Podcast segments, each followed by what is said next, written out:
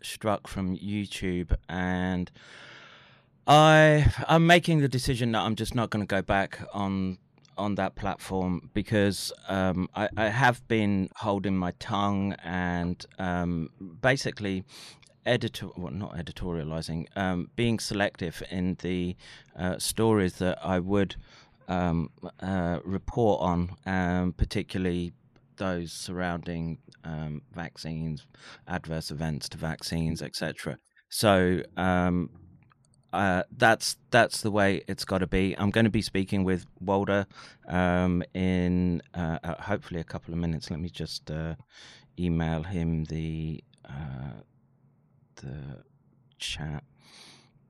Oh, and my computer's glitching like crazy. Copy invite link. And let me just. I've got to just send the email and get the. Wow, um, is that my camera that's glitching out? It, it is, isn't it? Ah! Fucking nothing works! Goddamn help your boys! I can use my button now. You little bastard! Shut it. that not working? The Jew! They always they always come through, but um we will we will keep soldiering on and uh do our best. So let me just find my email about do this, do this, about uh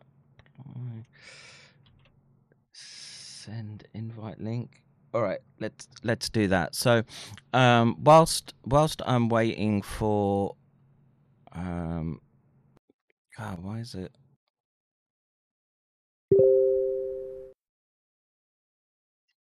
Oh dear, oh dear. Do this. Okay, let me keep that on the screen whilst I wait for Walter.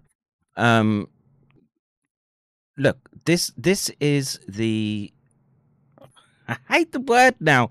The terrain that we have to navigate, and the um, the sim- the simple fact is, this is what I've been telling you for since forever, right? You cannot t- trust these corporate platforms, especially in the age of covert moral bio enhancement. That includes psychological warfare against you, and they will do anything to shut down people who are calling out well, essential war crimes, okay? And it would be naive to think that staying on a platform like YouTube and calling out um, the deep state for crimes against humanity, um, their incessant pursuit of uh, biowarfare agents and medical countermeasures is anything but a losing strategy. So, um, like I say, people that are listening, please, please, please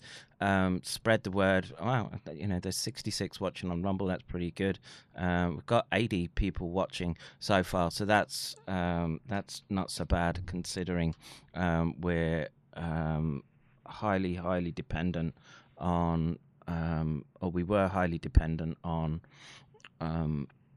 YouTube to sort of send out alerts. But, folks, th- this is not stopping the totalitarian, globalist, technocratic wankathon that they've got uh, lined up for you isn't going to stop. And we, you've got to, you've got to adapt. You've got to, you've, you've got to stop being um, creatures of convenience.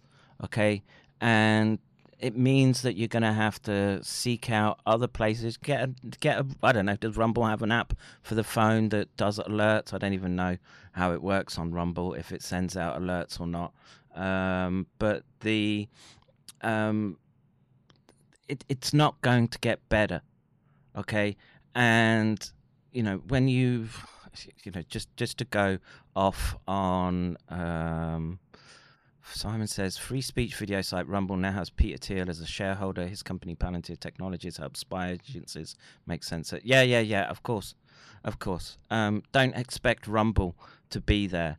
And literally, the the last readout that we have is maybe Twitter and our own streaming platform. But you know, the, the that streaming platform is very, very costly. And you know, I was talking with Simon yesterday um, the, the the numbers that are using it, I'm not sure warrant the um, the expense at the moment. I'm not sure I can maintain the expense to keep running it because um, it is very very expensive to do.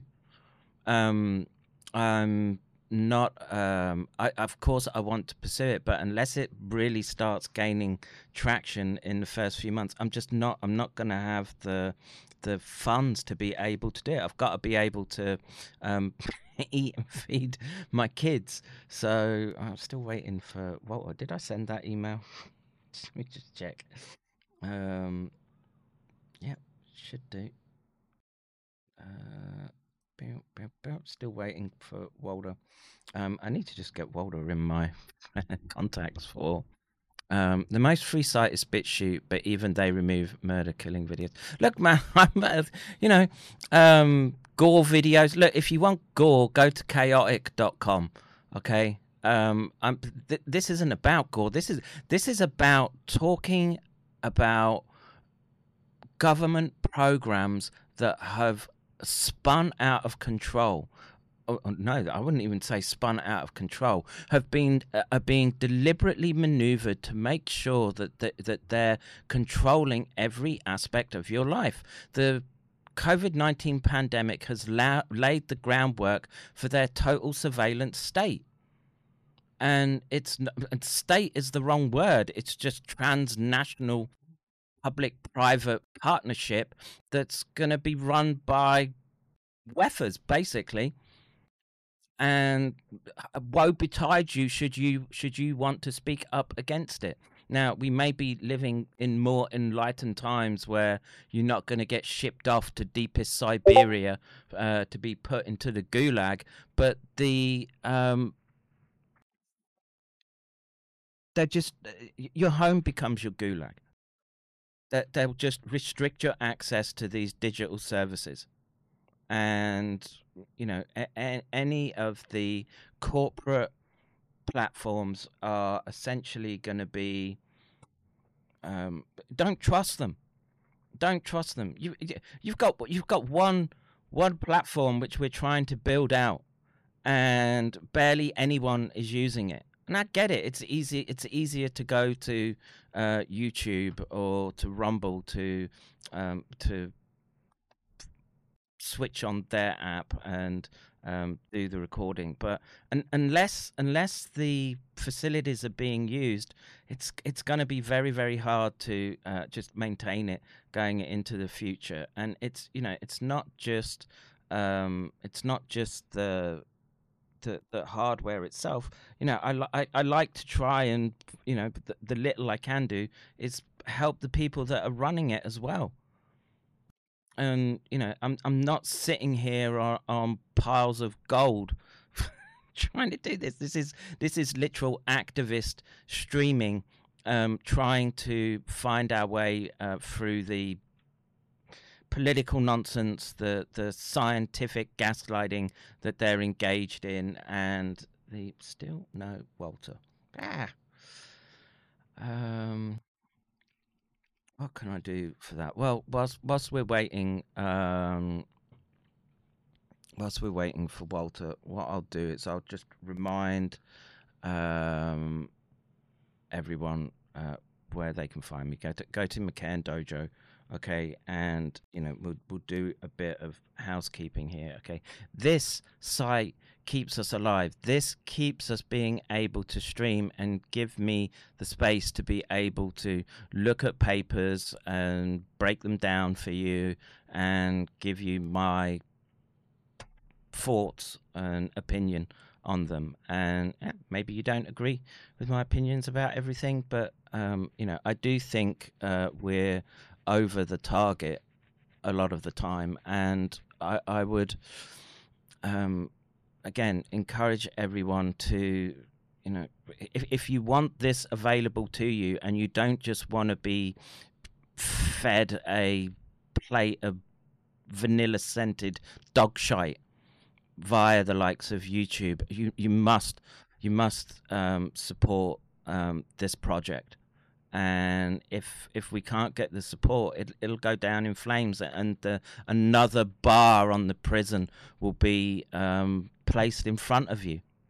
So, um, you know, if you're not already, become a member of the Discord. Right, do it do it through McCann Dojo, okay, and we'll let you in. Um, I'm still trying to pass a Midwestern doctor's theory for clot formation. Uh, that doctor is is just laying out exactly what I've been telling you that, that these are amyloidogenic clots. Right, but we can argue about the minutia of the details, but 99.99% they're amyloidogenic. Okay. Um, also, you can get an email. Okay, go to register to be notified, and I will give an email when I go live. Okay, if you're not signed up for that, um, you just put your email in, click agree, and you can unsubscribe at any time. But I do try to use this as a way to um, get word out that I am streaming, and we're going to be uh, doing something of interest, I hope. And well, I'm still still waiting on Walter. So do, do, do, do, do. Um,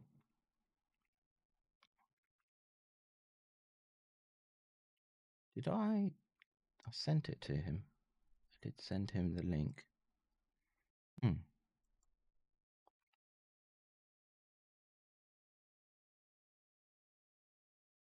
I uh, the Zoom link. Um, bear with me, folks.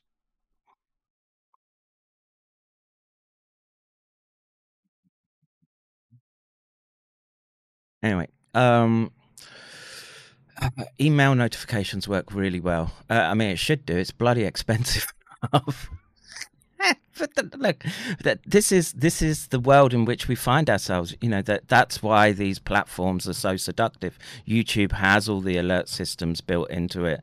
Um, and, again, I don't know about Rumble, so um, if it's if it doesn't alert, I don't. I don't. I should probably spend more. I just know that it does do the stream, and people are um, going to it and using it, and the getting occasional buffering um, per minute or so on WTYL. Um, so let um, let Simon know, or I'll, I'll let Simon know. And what we're going to do with the um, WTYL platform is set up, and I'm no expert on this, but it's this um, content delivery around something called Kubernetes that basically sort of automatically stands up resources as you need them for people who are uh, as people sort of log in to watch. And rumble no bu- buffering yet. Um, simon's putting a link to another um, I- don't know we talk you listen um, again uh, this is um, Judge Rebbe says, "Can I get Neapolitan dog shite?" Um, yeah, I don't even think we, we you'll get that. I'm afraid. Like I say, that if you can't see the accelerationism that is happening right now, and I, d- I don't know what to tell you. Okay, all those that uh, applauded the uh, the rollout and mandating of gene transfection technologies have laid the groundwork. I would I would say that those who have um, well, if you want to give me um, cryptocurrency, I'm happy to take it. But you know, that's that was them sort of trialing the infrastructure needed for central bank digital currencies. That's all coming. Um, there, there are protests happening right now in I want to say it was Amsterdam and London, where people are actively showing their displeasure about the idea of central bank digital currencies. I think the executive decision has already been made that they're going to be rolling this type of stuff out. And, you know, why why would that be? Yes, there's probably an element of hang on one second. Uh, do, do, do, do. Uh, something about um, vaping. JM, um, I actually bought a uh, vape yesterday, and um, it was bloody hard. Actually, um, every vape that I tried to get was they wouldn't they wouldn't ship it to me. But I got one, some batteries, some juice, and it wasn't cheap. Um, it was uh, I want to say it was like two hundred Canadian dollars to get like the whole kit and caboodle.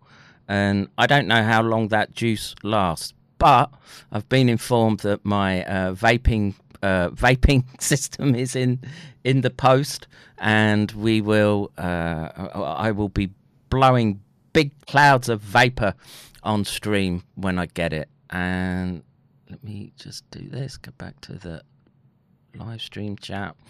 Um, and yeah, right now I'm just waiting for Walter to um, join the link. Um, he was ready to go sort of 8.30. I said I've got a bunch of setup to do, um, but nothing nothing since no response i, I hope he's okay um, so as we're on rumble and uh, I had a uh, oh no, I don't have them. I don't have them set up anymore. I, there's a whole bunch of shaheeds that we could go through. I, I, I feel free to do that uh, comedy skit now of looking at shaheeds, but um, as I thought I was going to have Walter on, um, and I was trying, I was trying to be a good boy for YouTube just to try stay on YouTube, just to give people the option. Um, I have I, I, haven't been doing that, so um, but I do have. There's a whole bunch of of people who have uh, sequestered their carbon, and we can we can poke fun at them now and uh, have a good laugh. Uh, take those honk pills with the black ones. Uh, let's see. Maybe it went to spam. Redoutable RDA MTL deck is for men. Pens are for girly men. Uh, let me just show you. I'll I'll show off my uh, vape that I did get. Um, here. and the the color choice was not mine. It was the only one that I could get that would. Oh, there's Walter. There's Walter. Here we go. Uh, just waiting for him to get in. Admit. Oh, come on, admit. My computer's really laggy. It hasn't been reset for over a month. Walter, how are you, sir? Hello. Hang on, let me let me just uh, switch switch screens so people can see your uh, chiseled. The Jew. Oh, no, you got the you got the monkey Jew. Yes. Sorry. but we're on Rumble now. I'm uh, I'm not going back to YouTube. Um, I'm I'm gonna cut loose with uh, all sorts of antisocial, um, outrageous sound sound clips and sound drops. Uh, let me just switch off my other camera. There we go. That should be us on the screen. And um, uh, Jig says Walter trying to save me. I don't know if you were listening to the the stream just prior to joining, but um, no, I was not. I'm I'm I'm sold on vaping after my last trip to the US, and um, I bought I bought like these little um, disposable ones, and um, they're they're they're too uh, well. They run out real quick, and I've invested. I've invested it. It's about two hundred Canadian dollars to get. Uh, it's called a Geek Vape Aegis Legend 2 with Cerebrus 200 watt starter kit, whatever that means. Um, Well, I I, I was uh, finishing my uh, daily cigars. what I was doing, I smoke a cigar after dinner every night. oh, you do? Uh, any Yes. particular brand that's uh, you're a Monte Cristo man? Uh, I do like Monte Cristo. Um, I like Upman. Um, I like CAO. I like Hoyo de Monterey Excalibur Black. So there's a variety that I smoke, but I, I think um, Monte Cristo and Upman are my favorites at the moment. Mm, mm. Yeah, I, I used to like uh, the odd cigar now and again, but um, I could I could never maintain the discipline of just keeping it in my mouth. I would inhale. Oh, I never inhale it ever, ever, ever. I mean, I, I I did when I was younger, and it made it, it, yeah, it just does not make my does not make me feel good. No, like, like someone takes a overload. Brillo pad to your. Uh, Right, exactly, exactly. So I make sure to I never inhale it. I just love the taste, and I love the this the the the the, the Weltanschauung of being under the spell of a good cigar is just magical. So I, I- I applaud you for your discipline because I. I Thank I, you. I'm, I'm always. Uh, well, I'll suck that right down. you know, I, I- I thought I you know, back when I was on Twitter, I thought I had some pretty good cigars, and then a doctor in Florida sent me a picture of his humidor, and it was just loaded with like sixty dollar Cubans. And it was like, Oh. oh my god. Do you have a humidor? Are you are you that are you that into it for? I have a small humidor. It, it keeps about twenty cigars, and I, I never keep. I I have to limit myself to one a day, so I do not keep more than twenty on hand. Okay. so what's what's the price of uh, one of your cigars? What's the? They rent about ten bucks a stick. I, I get them. I get them from uh, Jr. Cigars or uh, Mike Cigars. Um, I, that way I avoid the uh, the tax situation, and they're, they're otherwise it'd be twenty or thirty dollars a stick if I got them. yeah, that's always the t- thing that put me off was price. Yeah. They're ridiculously expensive, and um, yeah, it's. I, I would be a chain smoker, dude. Um, if it wasn't. Would you really? Oh, oh God, yeah, yeah. I mean, I, I, I quit smoking in my twenties, um, but I've always, always, I've never stopped nicotine, right? And I can't break that habit. Um, Well, that's good because it it takes up the NACHR receptors, so the spike can't get to it. yes. so it's yes. A- a- a- any actually excuse, good. Any excuse. That's keep- my excuse. So right. So- because um, the nicotine has a greater affinity than the spike for the NACHR receptor, so that's my that's my medical excuse to smoke cigars. yeah, that's uh, th- a- a- any excuse to get nicotine in. I'll, I'll um, I'll justify it. It's it's good for you. It staves off Parkinson's. That was uh, that's that- true. Mm, well, you know, there's. I, I, I don't know how true that is. It's one of those sort of large epidemiological observations. Well, let's hope it's true. We can leave it at that. Mm, well, I, I don't think it's worked in my case. Um, my my last MRI wasn't looking good, bro. oh, really? Oh yeah, um, hypo intense all through my um, globus pallidus externus, which is the indirect uh, pathway, which is what goes wrong um, when you get Parkinson's. And um, ah, nice morning. Oh, I'm sorry to hear that.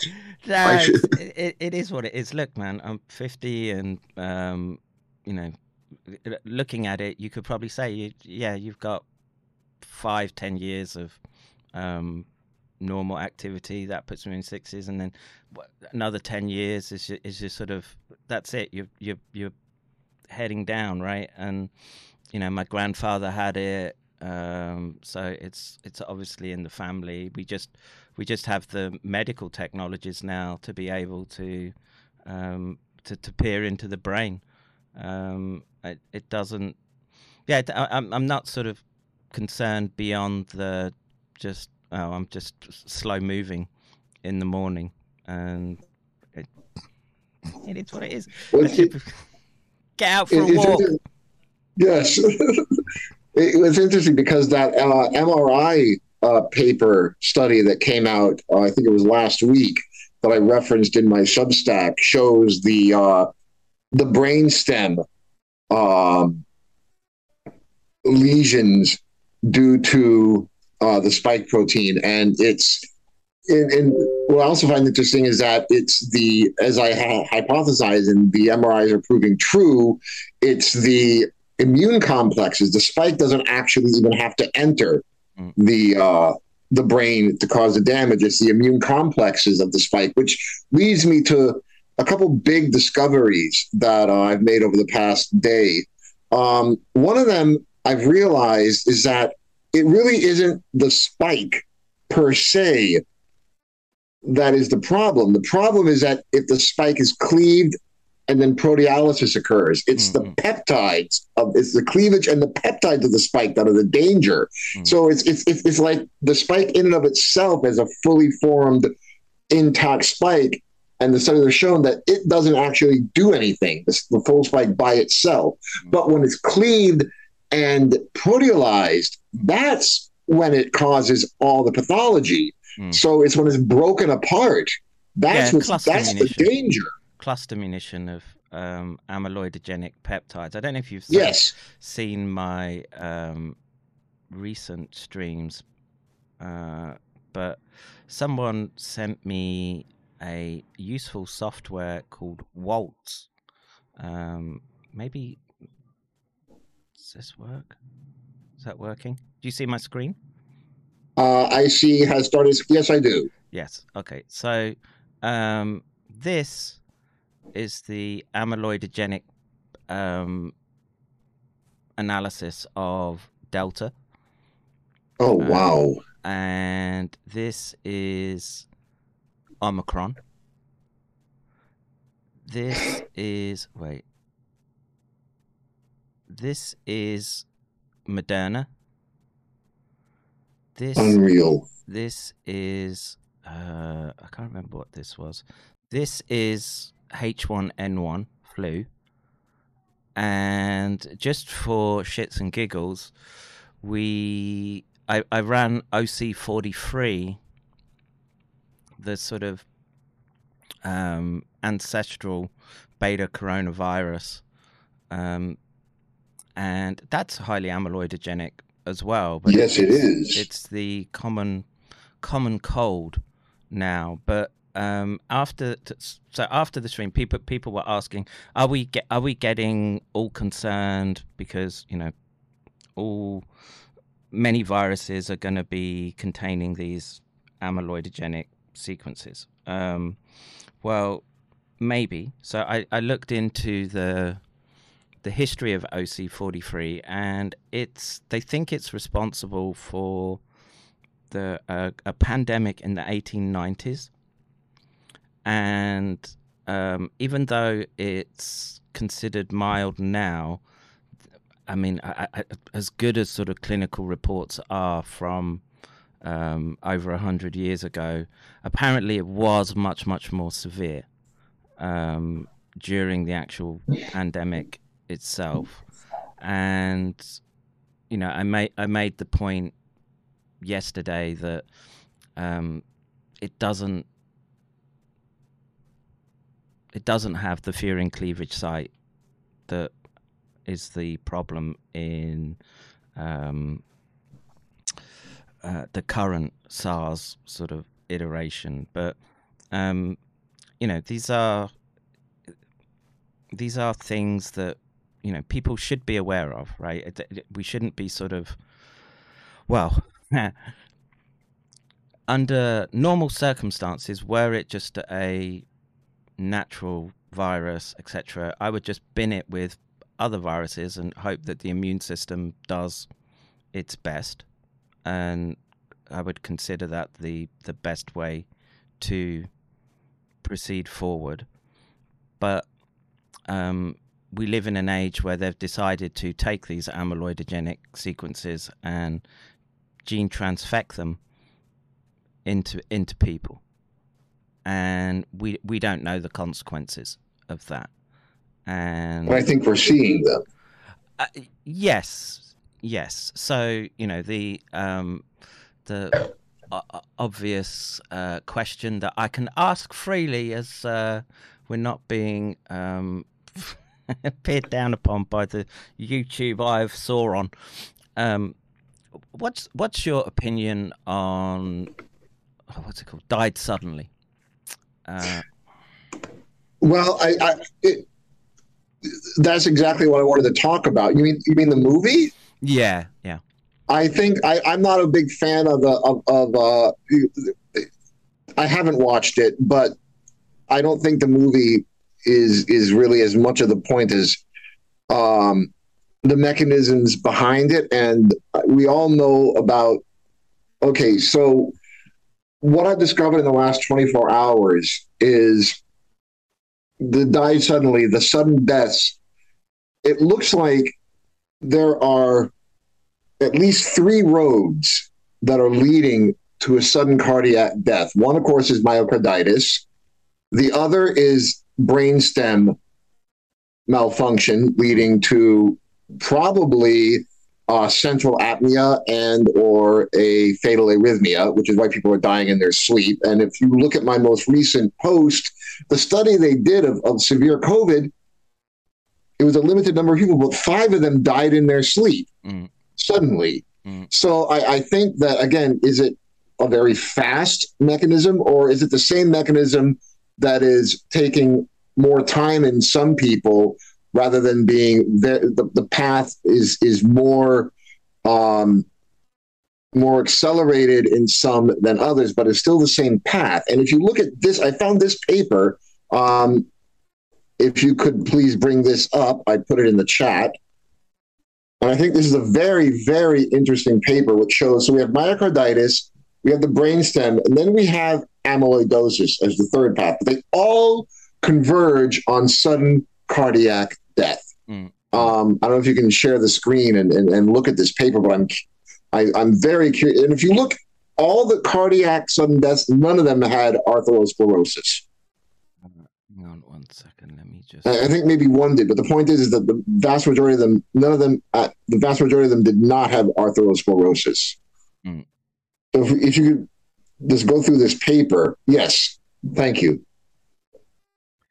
So, amyloid deposition of improperly folded insoluble proteins may affect one organ or may be systemic. This we know. Although plasma cell dyscrasia. That's a new one. By the way, that's another thing I addressed is is the the uh, the malformed B cells. That's another thing I discussed in a previous post on. So I predicted that as well.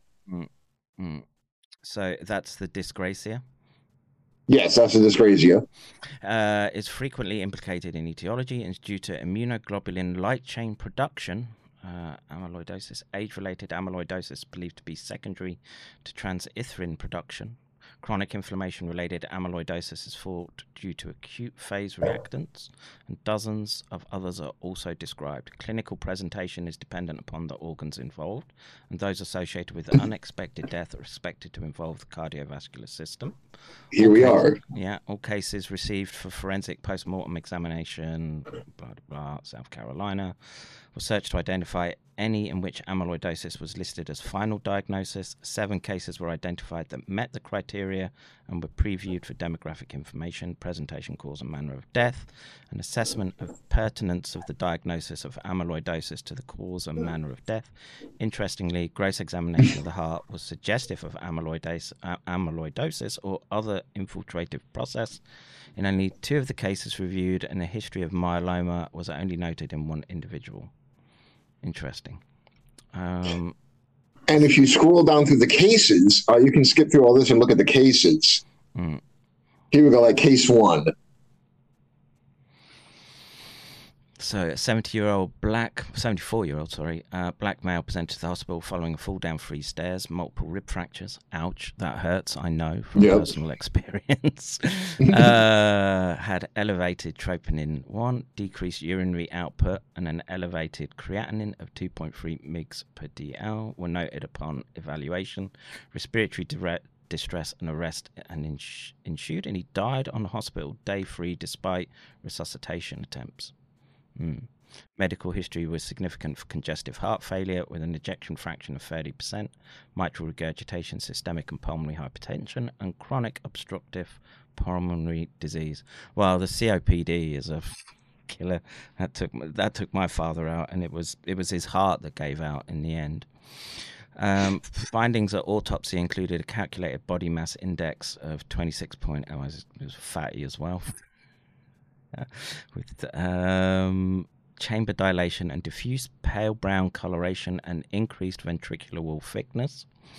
Um, no significant coronary artery arth- atherosclerosis was present. Interesting.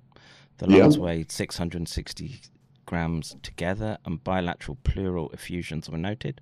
Microscopy demonstrated cardiac myocyte hypertrophy and patchy amorphous pink material in the myocardial interstitium. This material stained positively with Congo red. There's that stain, folks. That's what we have to do. Um, I was I was teeing off yesterday just at um, I don't uh, Karen Kingston was one of these individuals. Some some doctor woman who's in tune with the great spirit of Ramfen, apparently. that's a that's a um, I, don't know medical framework. A thirty thousand year old demiurge, by the sounds of it. But, anyway, um, but th- th- they were th- they're looking at these live blood um, samples from people where they can see these um, ribbon like uh, occlusions insoluble and I, I I- think you would agree with me that that that there's a high probability that those ribbons that they're seeing in these um, not only vaccinated but uh, people who have had COVID are likely the amyloid occlusions building up. Absolutely. Um, but none of them are doing the stain for Congo red. And they need to. Yeah, yeah, it's it's critical. Um, it's it's incredibly infuriating, but Well, that, that's one of the thing. That's one of the issues brought up in this paper is the incredible cost of doing that, and that's why it's not done at autopsy because of the incredible cost involved in doing that. well, Congo red isn't expensive. What's expensive is the tissue preparation. Right, right. Is getting is getting to that point Yeah, yeah. So that the process is prohibitively expensive. Yeah, so you know, you need a pathologist. You need to extract out your organs of interest, and you know, even even taking the heart out of a monkey or the brain out of a monkey is a you know that's a half day effort, right? Just to just to chip away at the Well, it's, it's sort of like getting the uh, rear main seal fixed on your car. The part's five dollars, but you have to take the engine Right. out. To... and then then then there's the, the the time sink with just processing the tissue right so you you've got to you've got to perfuse it properly and then you've got to slice it so um, and then you've got to mount it onto slides then it needs dehydrating and then then you do your stains and it's well it's somewhat automated now but yeah it's um it's it's not easy right but and this is something i'm sure you'll agree on as well it's incredibly disturbing the lack of autopsy data we're receiving from right. from people who are quote unquote dying suddenly. Um, And and and if and if you continue with, I'd like to look at a few of these cases because, um, as you can see, yeah, um, that's that's amyloid rich. Yeah. um, And if you keep looking down, like the next one, this is heart as well. Yeah systemic amyloidosis. Yes, Mm. And polarized. and then if you look for the one that fell, it looks like the precipitating event. Someone fell from their balcony, but it looks like it was a arrhythmia from amyloidosis that caused the fall. And they fell off their balcony, you said? yes, in one of these cases, but they they they believe that the amyloidosis of the heart precipitated an arrhythmia that caused it. Mm. But yeah, this is nice content. Again, mul- interestingly, the queen died of multiple myeloma. Just for a, a interesting, yeah. I'm not not a royal fan. Me either. But uh, again, myeloma is something that the spike protein can cause, but that's a whole nother discussion. Um, but if you keep scrolling down, And she did have she did have a case of SARS, uh, COVID. and right? she did have a case of, of co- exactly. Um, so what's this? Uh, oh, this is actually interesting that um, Congo Red is showing up so well under polarized light. That makes my job much much easier in the coming weeks. Um, okay. okay so- But look, see, people died in there right here. Another. These are all people that are found dead. Mm. Mm. Um, what I would say that all at that seventy-year-old um What, what, but the point is, is that we're, we're is that this is being accelerated by an by a, you know, we're getting the hearts of seventy year olds and much younger people due to the amyloidosis, which is far premature than what it should be. Mm. That's the point. Is that you're getting your people are developing the heart of a seventy year old, even though they might have a twenty year old body. That's the point. yes, yes. Is that before COVID, this we didn't see this, but now we're seeing this. And the point is that it's giving people 70 year old hearts in 20 year old bodies. yeah. That's the point. Yeah, and you know we do, we don't know the how much it's sort of penetrated in into the population, right? We can look at the excess deaths. We can look at the actuarial data. There's a signal there. Um, Absolutely. but you know, I, I wonder how many people will just sort of limp along, especially if they're not sort of exerting themselves. Well, yeah, and if you notice, the people who are like, there was a a financier that died at 30, a Mhm. just yesterday, a country singer. The pro athletes and others, we're seeing people with high stress profiles Mm. being taken out first. As you astutely pointed out, what if you just live along? What if you just take your walk? What if you don't actually do or have a stressful life? Yeah, Is this just going to cause it to happen later? yeah. Well, you know, even if it takes you out in your forties, fifties, that's still that's still significant years lost. Absolutely. Yeah, you're looking at uh, what a forty percent reduction in lifespan Mm. at that point. But So- this, this paper is. Uh, thank you very much for this paper because This paper is phenomenal. And if you scroll down, um, see another found dead. After this is after this is one the 81 year old. That but they they they if you scroll down, they they uh, see um. After review of the scene and circumstances, cardiac amyloidosis was considered contributory in that it presumably precipitated an arrhythmia resulting in the fall. cause So- of death was blunt force trauma to the head. Right, Yeah, but, but right, but but that was due to they believe an arrhythmia Mm, caused by the cardiac amyloidosis. yeah.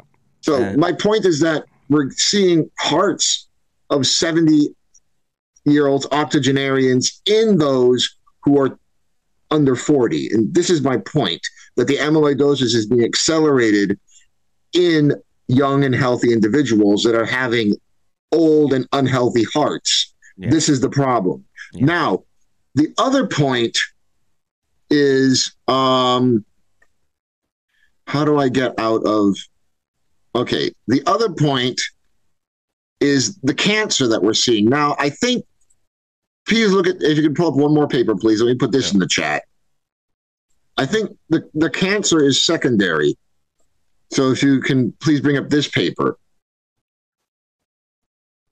so i think the main I might have to point is just sharing the screen to bring up the Okay. chat. Sorry. Um, right Just bear with me. So I think the accelerated cancers is is is a, is is secondary to the primary problem is sudden cardiac death and for, through three routes I see myocarditis, brainstem compromise, and amyloidosis. And then I'll wait for you to bring this paper up because this is another very interesting paper and I think extremely relevant and important. Here we are. Oh, LP53. Yep, there you go. There you go.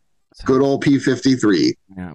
Oncogenic gain of function due to P53 amyloids occurs through aberrant alteration of cell cycle and proliferation. Right, So I think it all comes back. I think the main goal of the spike protein is to induce sudden cardiac death, and the the the surge in cancers is secondary because of perhaps this. Well, may, maybe I might tune that statement because not not all people are the same, right? Right.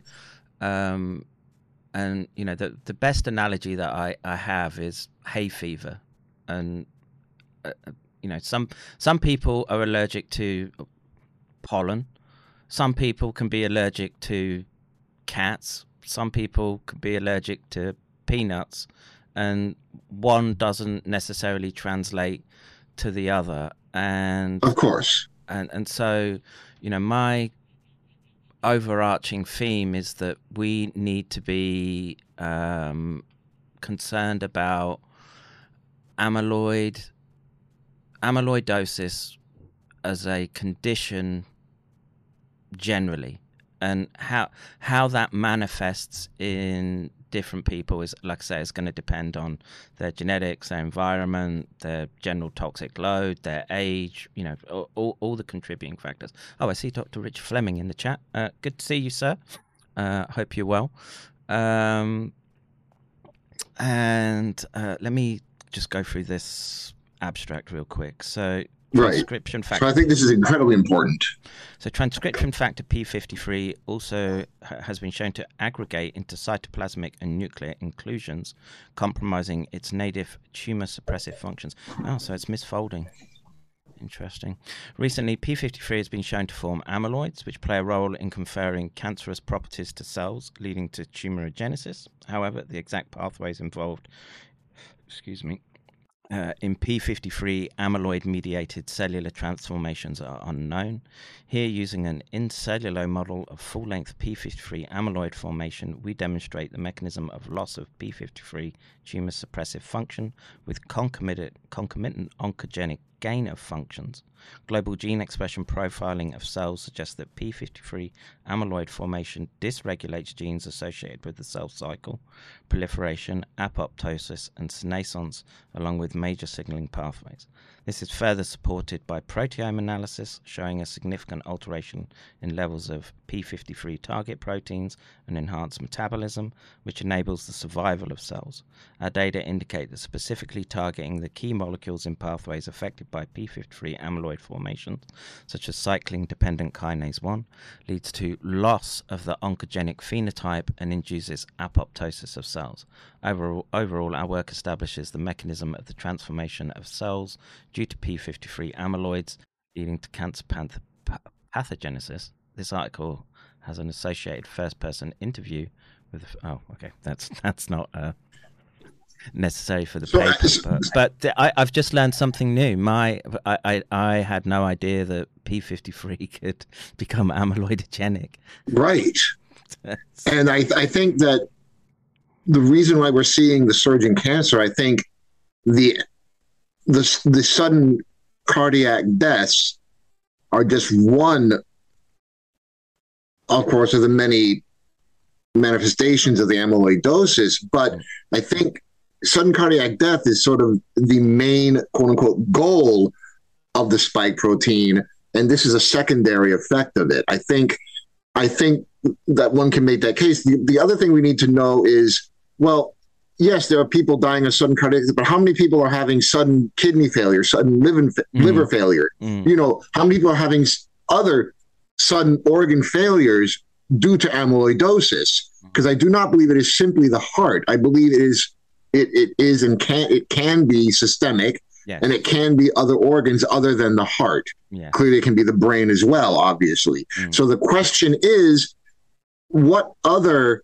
sudden failures are people experiencing. And i believe that there has been a great rise in sudden kidney failure as well. Um, so, you know, I've been looking at the CDC and, and a shout out to Richard um, for this because he he turned me onto this data. But the CDC data shows three three pri- primary areas where we're seeing excess deaths: dementia, cardiovascular, cancer, and these this is what you would predict if the environment is being seeded with these um, amyloidogenic peptides.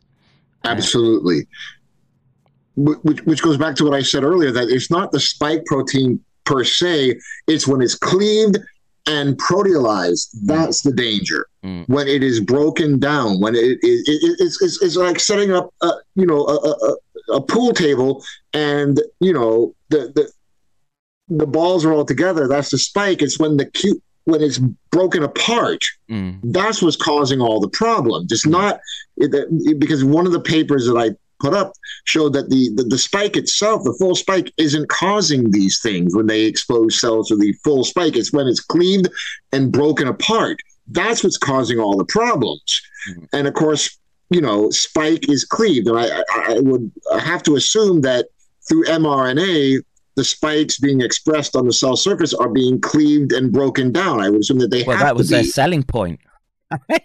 was right of course yeah yeah of course That's what they sell people on. Oh, you, it, your body will just break it down and um. well that's the problem yeah.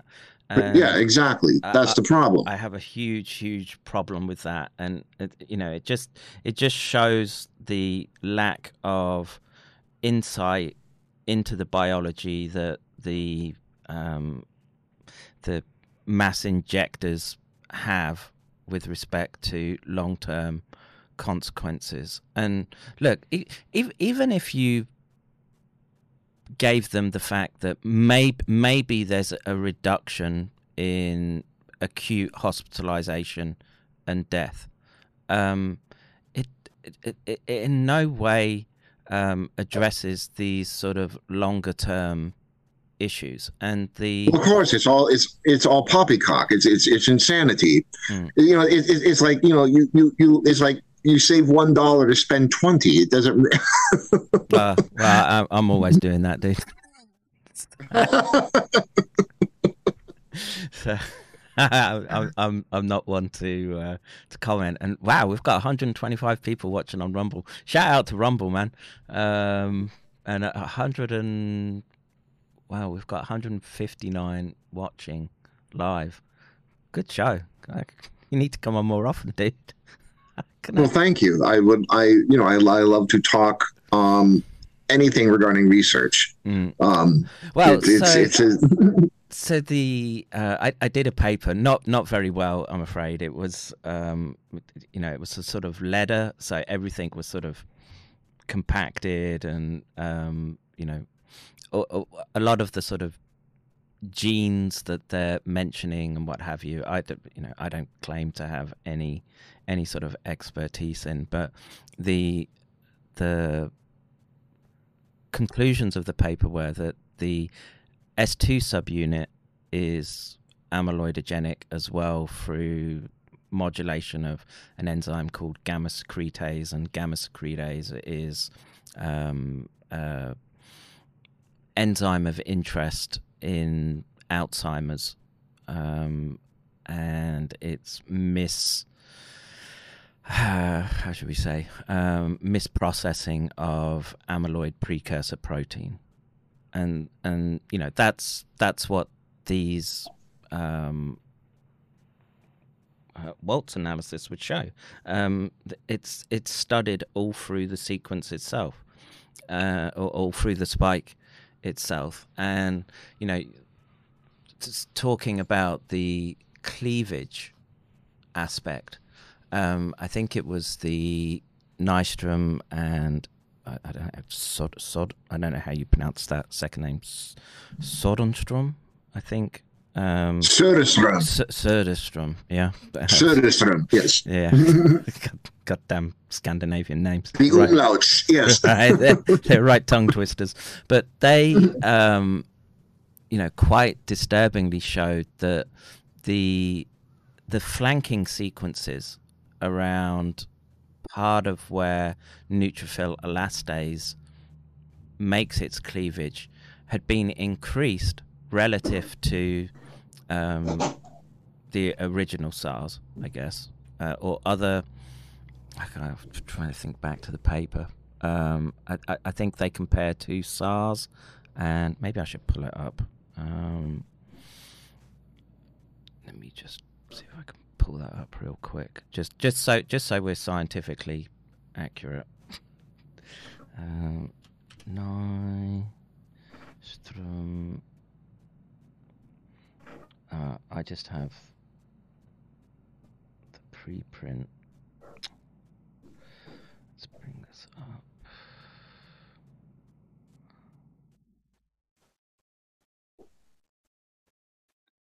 While you're doing that, I think the uh, I think the big takeaway and the big picture of all of this is what the spike protein is doing is sort of I liken it to taking a a car engine where you have all of the systems running smoothly. You have the coolant running smoothly through. You have engine oil running smoothly through. And what is happening is that the ला तबीयत साफ हो गया सालो tubing and you had enough components of the engine are being clogged up and the tubing destroyed. Mhm. And it's slowly, ple- you know, uh, you know, like pendure fort, you know, the, the French, that you know, where they would lay stone on top of stone on someone until they were crushed to death. Mhm. And it's slowly doing that to the microvasculature and to the organ, is slowly deleting the micro microvasculature and it is slowly clogging up the organs. And that is what is happening. Now, what is interesting is why does it happen in some people with lightning alacrity and in others it takes time and hopefully in some it doesn't happen at all. So these are the questions that I have.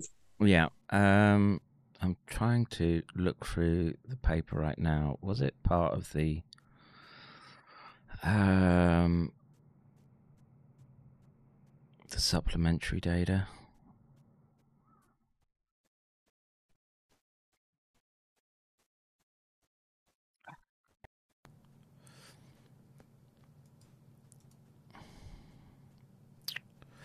I mean, basically, what it's doing is it's, it's giving 20 and 30 year olds the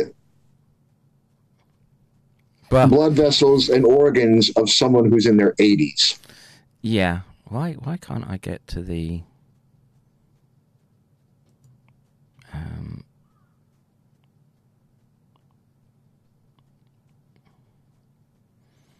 Yes, yes, yes. Yes. Now, I swear to God, there was a um, supporting information is available free at charge. Open link. It just takes me back to ha, how dare you? um,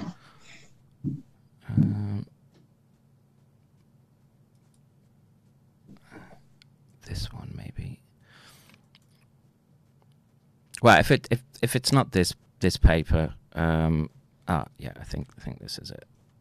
So if we go down, what we'll find is them making the comparison to other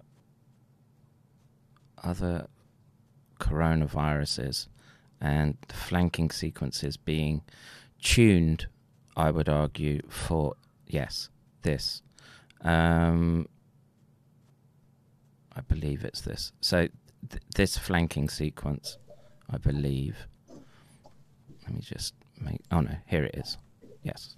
So Mars says Mars, SARS, and SARS-CoV-2, and what's identified in red there is these sequences which allow it to be um, cleaved easier by the neutrophil elastase, and it's not there in other related viruses. And again, this to me is just another indicator that um, someone with very, very sophisticated understanding of the amyloidogenic pathways has put this in there. It, it, it makes no sense to me that um, that should just emerge spontaneously.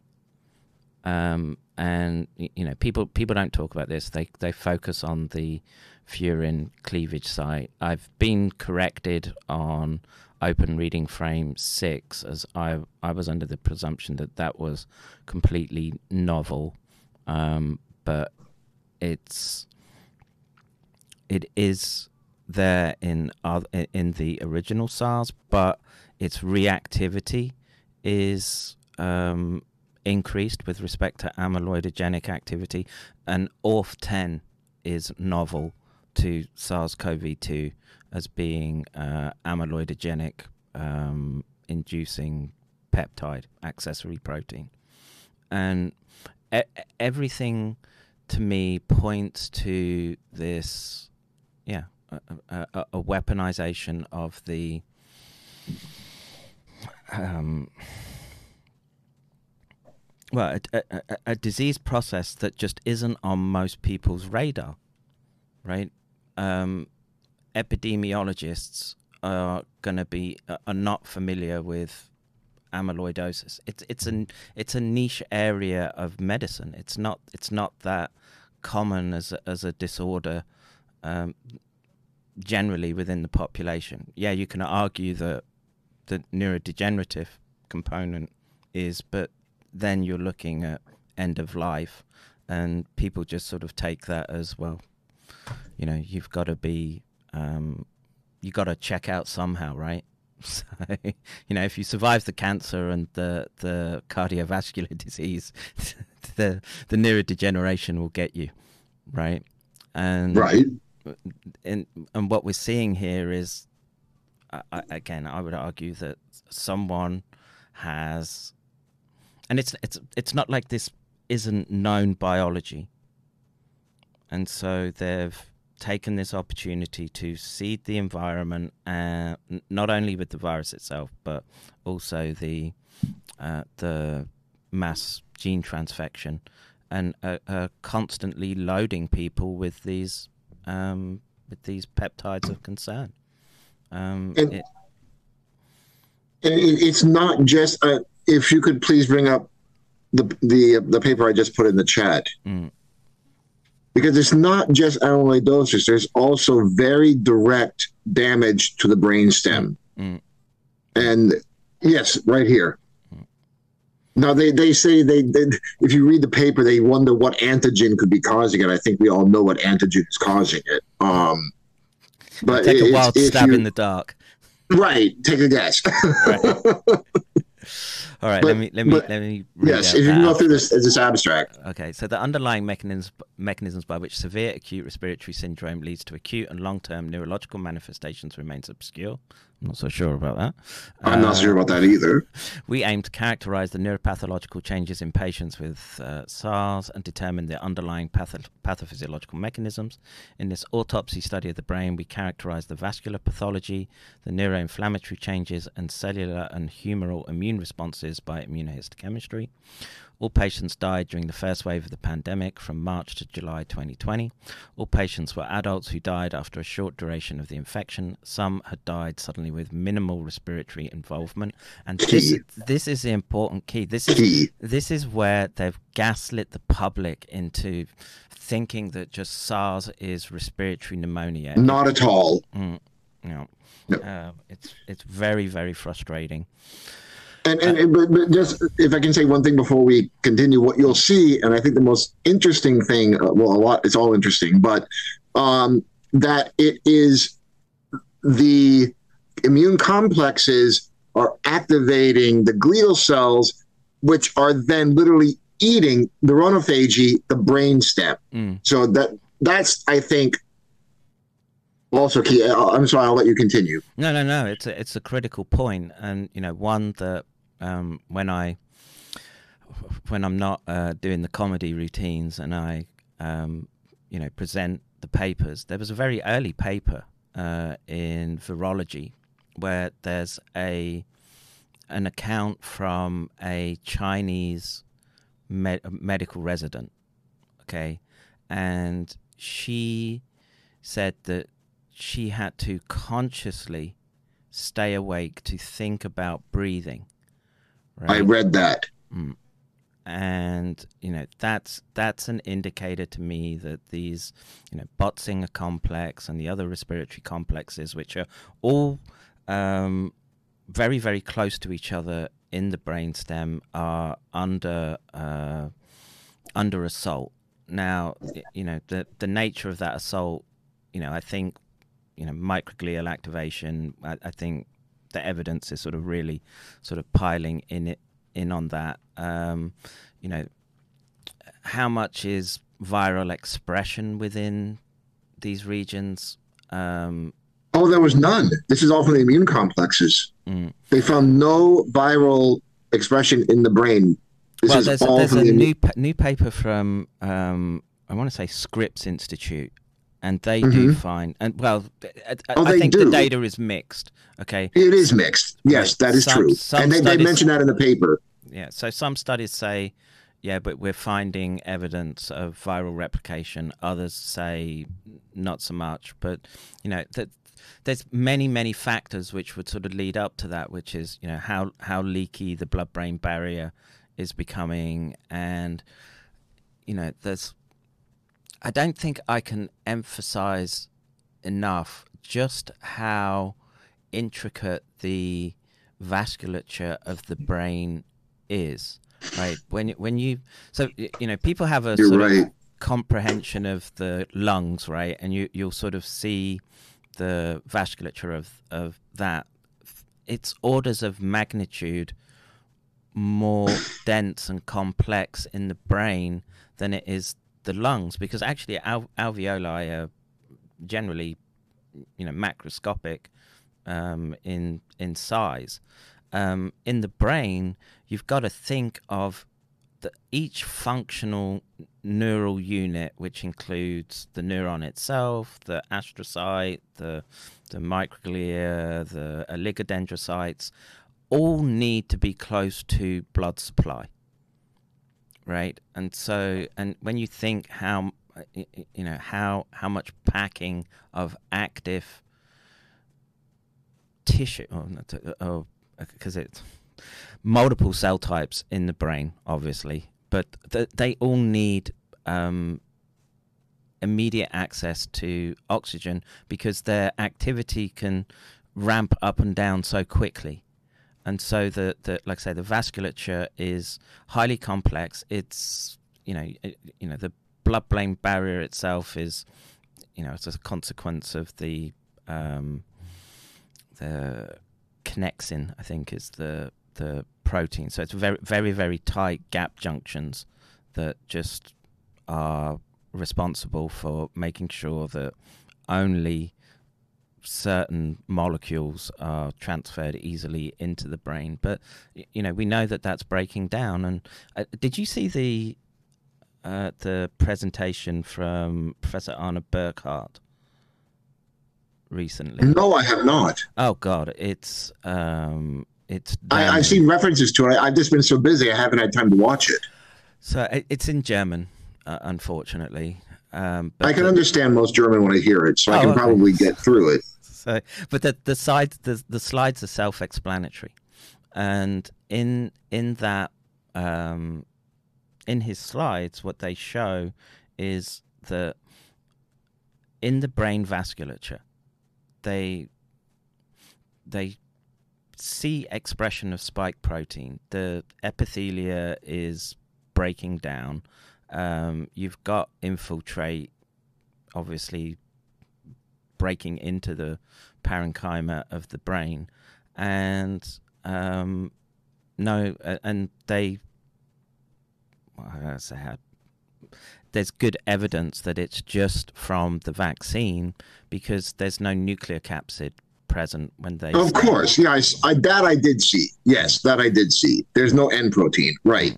and in it I, I'm, I'm probably looking if i put you here now i can talk to the camera. I've got you over in the other corner, but i've tried to make some eye contact with you um the uh the interesting part of that was that um they get a positive hit with congo red and also iron deposition right?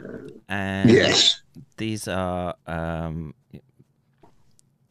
pathophysiological traits that bo- I know both yourself and myself have been focusing on for a number of years now, and you know, to to see it, to see the predictions theory laying coming out and being demonstrated in the pathophysiology um, I I would argue is sort of fait accompli as, as Oh, uh, well, for sure. but um, it's not it's not having the impact that um, I would hope it would. You know, uh, um, my hope was get some rodents, expose the brain to um, active um, vaccine, and see if we get uh, a hit for amyloid, Congo red staining, etc. Um, but it's been done already in humans and nary a blip on the radar with respect to um, top down top down diktats from bureaucrats who for sure don't understand this pathophysiology and i would add this caveat to that data that it, you know it was in an an elder right but I would make the presumption that that's happening in the same thing is happening in younger people. Absolutely. That's the, I would argue that that would be the pathophysiological footprint of brain fog, right? Yes, but I, I again, I think it's systemic. I don't think it's just the Oh, yeah, brain. It's, Right. It's systemic. I, I, I- think that you know I mean there's infer- I mean you know there's there, there's infertility it, it, it's you know uh, I think uh, another good analogy is sort of you know the the big plastic island in the Pacific Mm. uh, it's sort of view the view the plastic as the amyloid and the Pacific as the organ Mm. it's basically slowly filling up the organs with trash. If we, we, we call the amyloids trash, it's slowly but surely over and over with every exposure. Mm. slowly filling in the organs, rendering them more and more dysfunctional. Yes. And that is what needs to be looked for. I am certain it will be found, but it is slowly happening. The only question I have is why is it happening very quickly in some, slowly in others, and perhaps, hopefully, not at all in some, if not many? Now, this is the main question. Why is this amyloidosis on a curve? Why is it happening? You know, uh, you know, I, I, yeah, it's it, but that's there must be a genetic factor. that's a um a, a, driving question in research f- since forever. Oh, of right? course. right? You know why why But what's causing it this time? right? And um, why? I want to know why. I'm looking and I'm looking and I'm looking and I cannot find why is this happening. Obviously, upon initial infection in, a, in an unfortunate very few, it happens. As if, if you notice, I think the most amazing thing about this is that um, if you scroll down, uh, toward, if you can scroll down, um, to keep going all the way down to the to the discussion and this is what really threw me with this paper that just made me go this is the, one of the most important papers i keep going all the way down to the we uh, can come hang back we can I'm go all the way down to the I'm just taking a quick look. yeah i, know but if, if you yeah if you can go down to the discussion Mm. um oh wait, microglia lacrimation. yeah uh, well, well we can get to that but this, what i want to show is is if you in what i think is very very important all right uh keep going please um where it gets to the brainstem um and if you can keep going and keep so going we also found multifocal loss of neurons in the hindbrain, Yes, including the yes. cerebellum. This pattern of neuronal loss cannot be attributed to hypoxia, where a more right not attributed to hypoxia.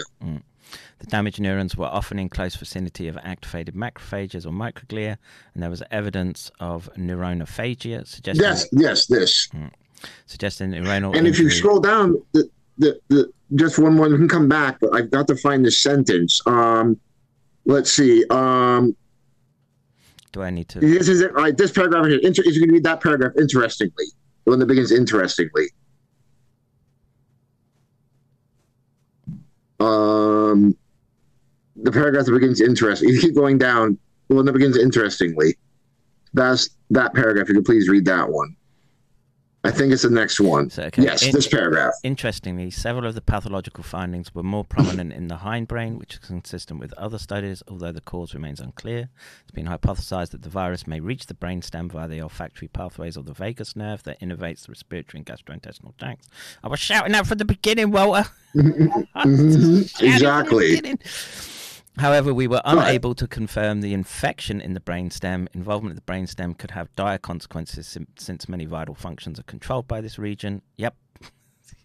But this. It may also explain many of the acute and persistent manifestations seen in, pa- seen in patients with COVID 19. Importantly, five patients in our study died suddenly, most while sleeping. While sleeping, here it is. Yep. Hence, the possibility of central apnea needs to be considered, although cardiac arrhythmia or dysautonomia could be contributory.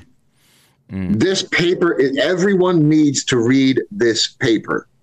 I'll put It this is seminal. Um, I, I'm. I want to scroll up and look at those micro. And please, let's go back and look at what you. I, I, I just wanted to get to that, but please, let's look at what you wanted to look at. I apologize for that. Yeah, I, I, I'm I'm a sucker for. I, I was I was railing yesterday about um you know I want to I want to see pictures of biology right because these silly bints on this um podcast that we were um trashing you know they were they were making all claims about how um gene information was transferred via laser light from chickens to duck eggs and vice versa, such that chickens were born with um, duck bills and webbed feet. And I was like, "Where's the pictures?" Right? I mean, it's a it's a it's a stunning claim if true. Can we can we not just have But where's the? pi- some data? Some But but you see this. this but what what this shows is is what I said from the very beginning. SARS-CoV-2 doesn't kill you. SARS-CoV-2 causes you to kill you. Mm. In other words, it causes your your glial cells to eat your brainstem. Mm. Yeah. There, there- there was no infection found in the in in in the brainstem. This is all caused by a reaction to the immune complexes of the spike protein. That's the point. And I'll I'll just add that um, so, so the cerebellar regions that they're pointing at here, these are some of the Mm-hmm. most metabolically active cells in the brain, Yes. right? Yes. They they fire at hundred spikes per second. They're very big um, cells, and um, yeah, it doesn't it doesn't surprise me to um, to see this. Now, the, the the question becomes, what's the what's the precipitating um, agent that's getting in there that would um, cause the neuronophagy? Right. They they talk about that. It, it's the uh, it, it's the um, it's the uptake from the immune complexes. The deposition, complement deposition. That's what's causing it. And they talk about that in the paper. That's kind of new neurophagy. I'm just trying to pass that. So, yeah, which complexes? And Well, they, they go through the mechanism. If you, if you go if you go into the paper, um, if you look for the, it was down in the discussion,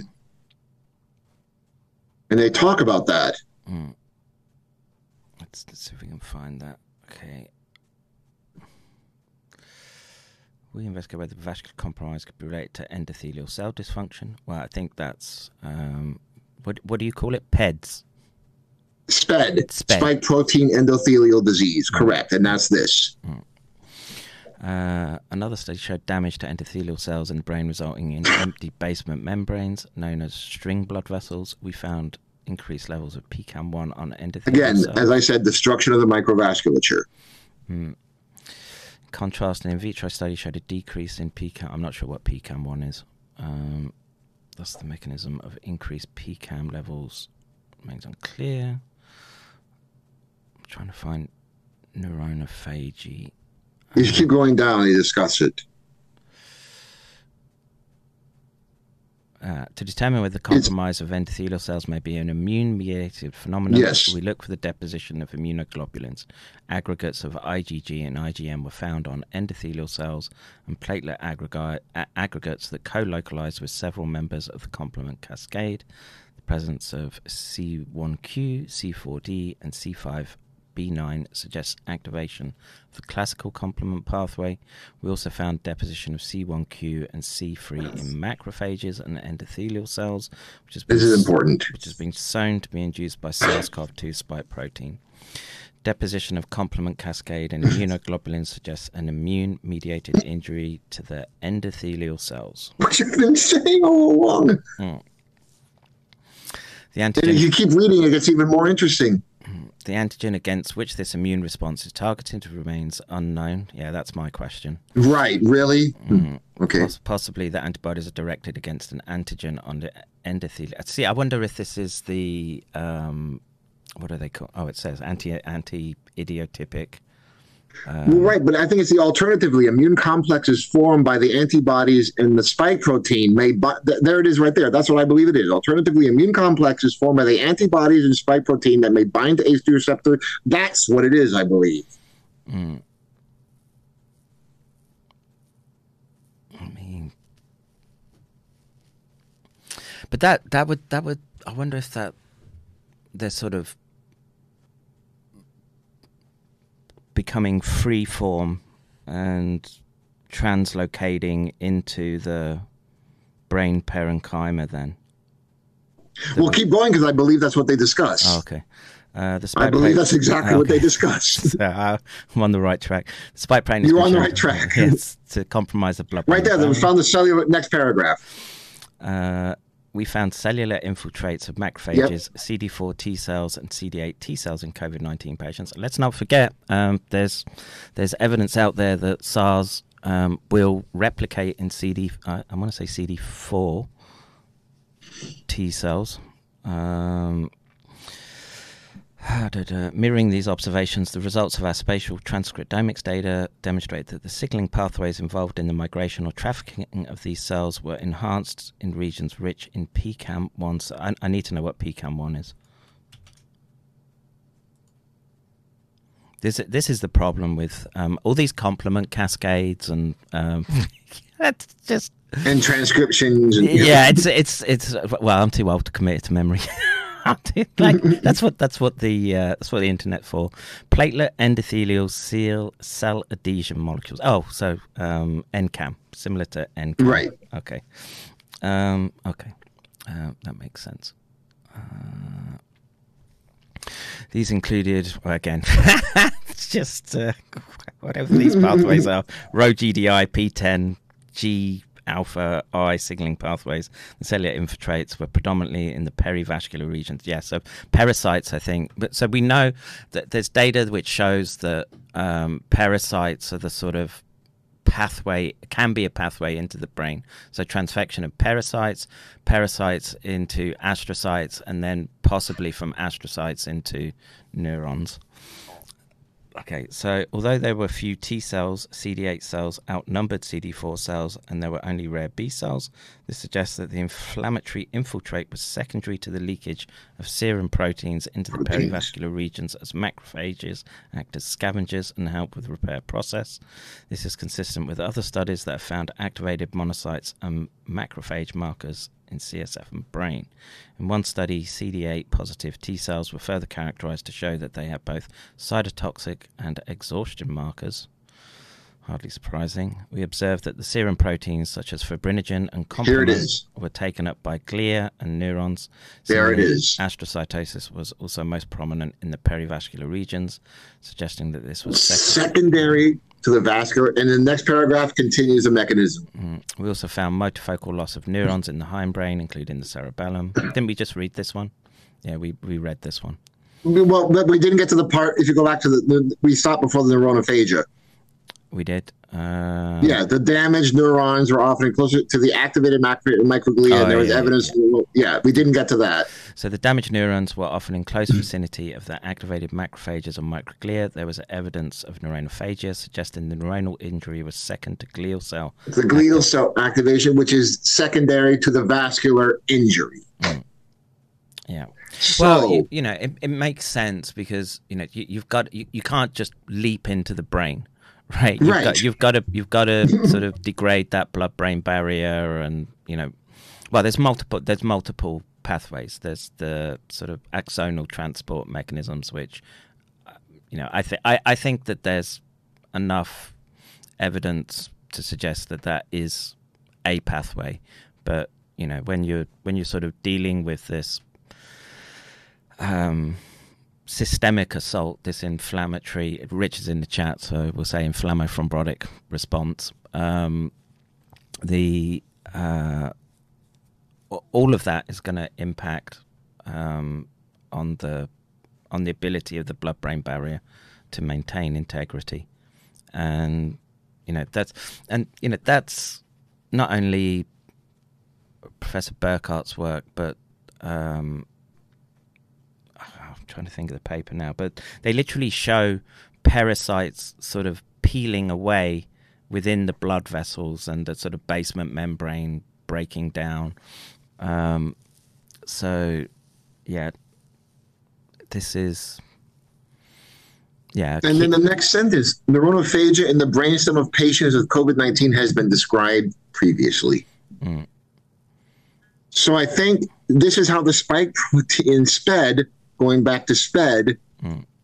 is causing the destruction of the brainstem, which is then causing these sudden deaths, particularly when people are, are sleeping. I don't know if anyone saw yesterday, a 37 year old country music star just Mm. got married this weekend, died in his sleep Mm.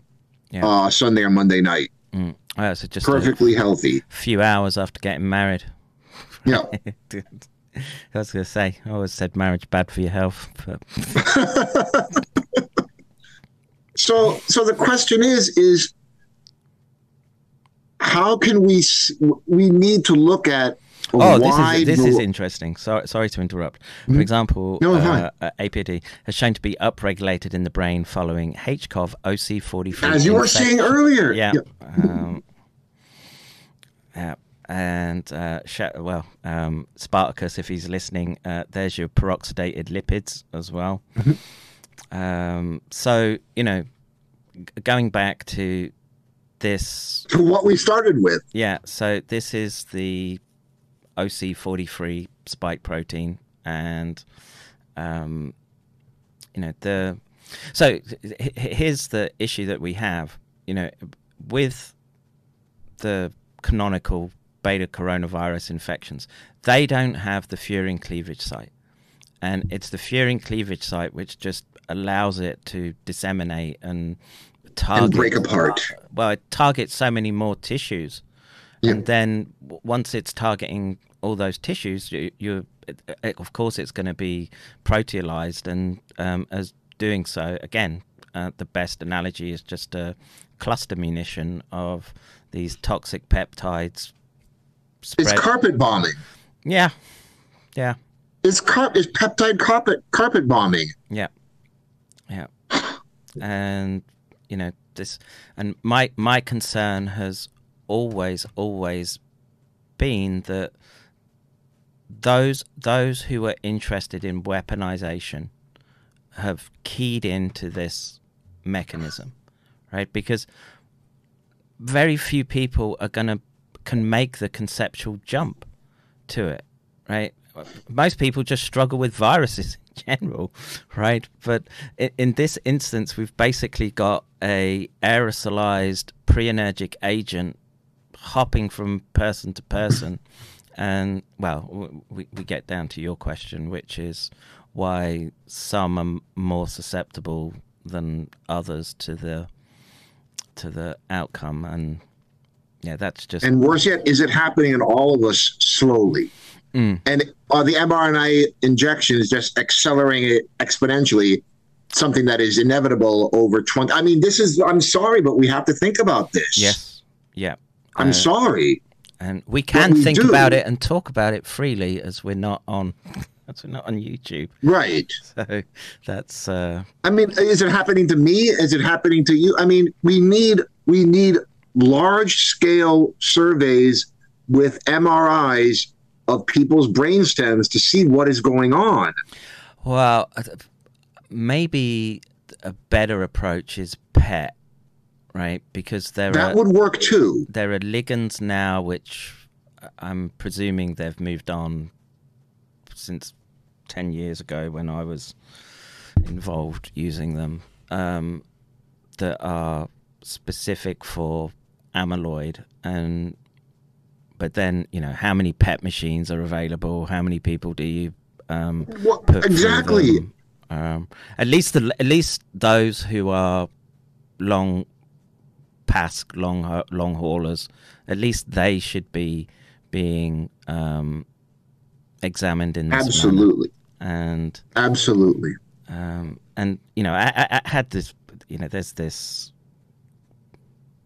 jabber. Um, you know, vaccine lovers on um, Twitter. They always they're always getting me banned, but.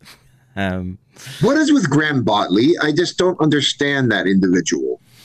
Um, I don't know. Someone who's uh, somehow achieved a little bit of clout on Twitter and drunk with power. That there was a um, a, a report button that enabled him to flag anything that would um, question the orthodox narrative that was being put out by governments. By but look, bureaucrats who have zero understanding of these mechanisms. Mo- They don't know what's going on. no, they most no doctors possible- don't, dude. Just Right, most doctors have no idea what's going on. I, uh, an ER doctor lived across the street from me, and he just he all he did was just parrot. What the, I go, have you thought about this? And he went, No, I never thought. It's like, no, of course they don't think about these things. Mm. It's like I, I, I would mention the endothelial issues, the amyloid, the amyloid issues, the uh, you know the the, the P fifty three issues, and they'd never heard of it. Mm. And this is an ER doctor. He had never heard of any of it. So, th- So is anyone reading anything? Well, that's a good question. Um, and m- most people were, uh, but look, what what do I read? I tend to still focus around the neuroscience and neurology. You know, I listen to you when I find out about all these other other you mechanisms neuro- yes. right? So, Yes. you know, it, it, it needs many, many people to sort of come and tackle this problem. So, you know, one person can't be all things. Um, but yeah, it's it's in the current environment in which we find ourselves, particularly one that's so politically dangerous, where they're looking to leverage um, quote unquote pandemics as a as a means of population control. It's incumbent upon you to, if you're not doing the reading, at least doing the listening to those that are doing the reading, and it's a good chance to plug your Substack. Just follow Walter's Substack and uh, stay stay up to date because, like I say, you you're you're going in and pulling out papers that um, I wouldn't I wouldn't come across. The uh, it takes a lot of work to find this. It's it's. I mean, I spent hours and hours reading, reading, diving, delving, just searching, and it, it's a lot of work. Mm.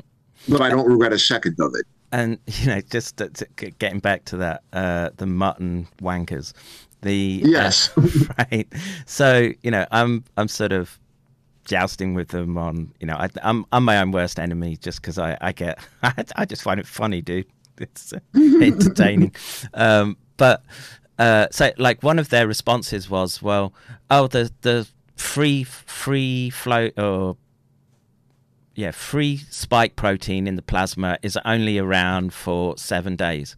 Where I'm like, well, hang on a minute. It, it doesn't matter if you've cleared it within seven days if you're kicking off these prion cascades.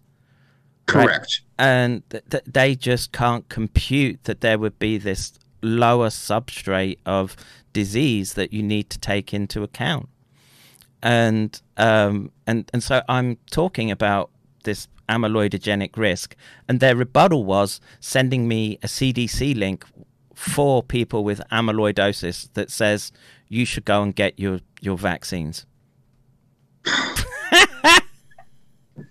Yeah, you don't need a wrecking ball in front of your house for ten minutes to have your house destroyed. So I mean, it's right right and you know who who in the cdc has has thought about the studies and and who's well, are they aware of these amyloidogenic sequences? I would say obviously not.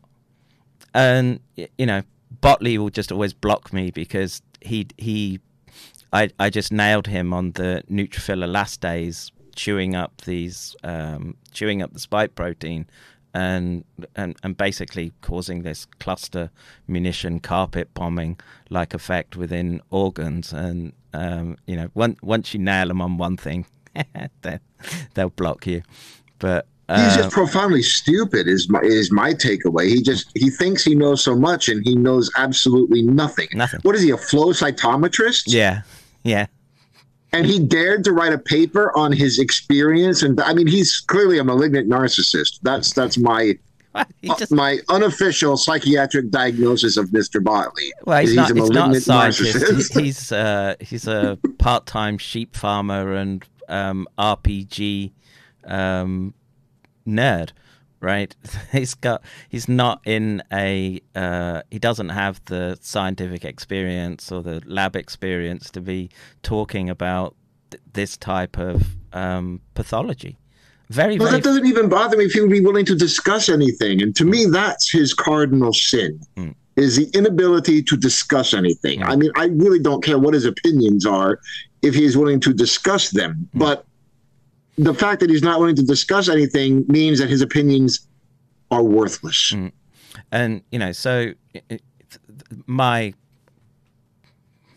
i guess uh, point is that we've, we've never been in a situation where with gene trans transfected amyloidogenic sequences we, we don't know. No, and I hope we never are again. wow I, I, i'm not so sure that that's going to be the Right. case because Right. um, flu vaccines are going to be this mRNA platform as well. And you know, we can look at H1N1. Um, you know, it's got amyloid. I mean, it's less, but Yeah, well, I mean, it's a shorter um, spike sequence. It's sort of right, half the size of um, right. of the uh, SARS spike, but um, there's there's no precedent or any preclinical research looking into these long-term effects. And these these are generally long-term disorders. Now yes we're seeing what appear to be acute um, responses or responses is wrong. Um, acute manifestations of pathology in some individuals. But again i would sort of use the the hay fever or allergy type That's a um, very good analogy. yeah. Yes, some people are just going to be um, exquisitely sensitive to this, and you know, there's there's just the issue around the variability in how how how much RNA is being delivered. You know, this is this is another thing that sort of um, bothered me is the I don't remember his name Gi- Girardo. Girardo, something like that. It's this French dude who's going around and saying that all the adverse events are a consequence of the lipid nanoparticle. Well, you know, we know the lipid nanoparticle is inflammatory, but um, there's there's too much overlapping pathology that matches up with these amyloid like disorders for us to dismiss that. And Professor Burkhart's work shows that the spike protein is being expressed and presumably proteolyzed at the endothelial barrier. Um, and if that's the case, um, that that trumps any theory that you would have by trying to lay everything at the doorstep of the lipid nanoparticle. And I, I, I correct. and I would extend that further by saying the lip, lipid nanoparticle has been put into billions of people now. Um, the advert or, or, or the cardiac, the cancer, the um, dementia. It's not all of them, right? And so I would, my suspicion would be looking at how how much active mRNA that they received, where it's deposited around the body, because that's going to be highly variable as well. As well. Mm. Yep.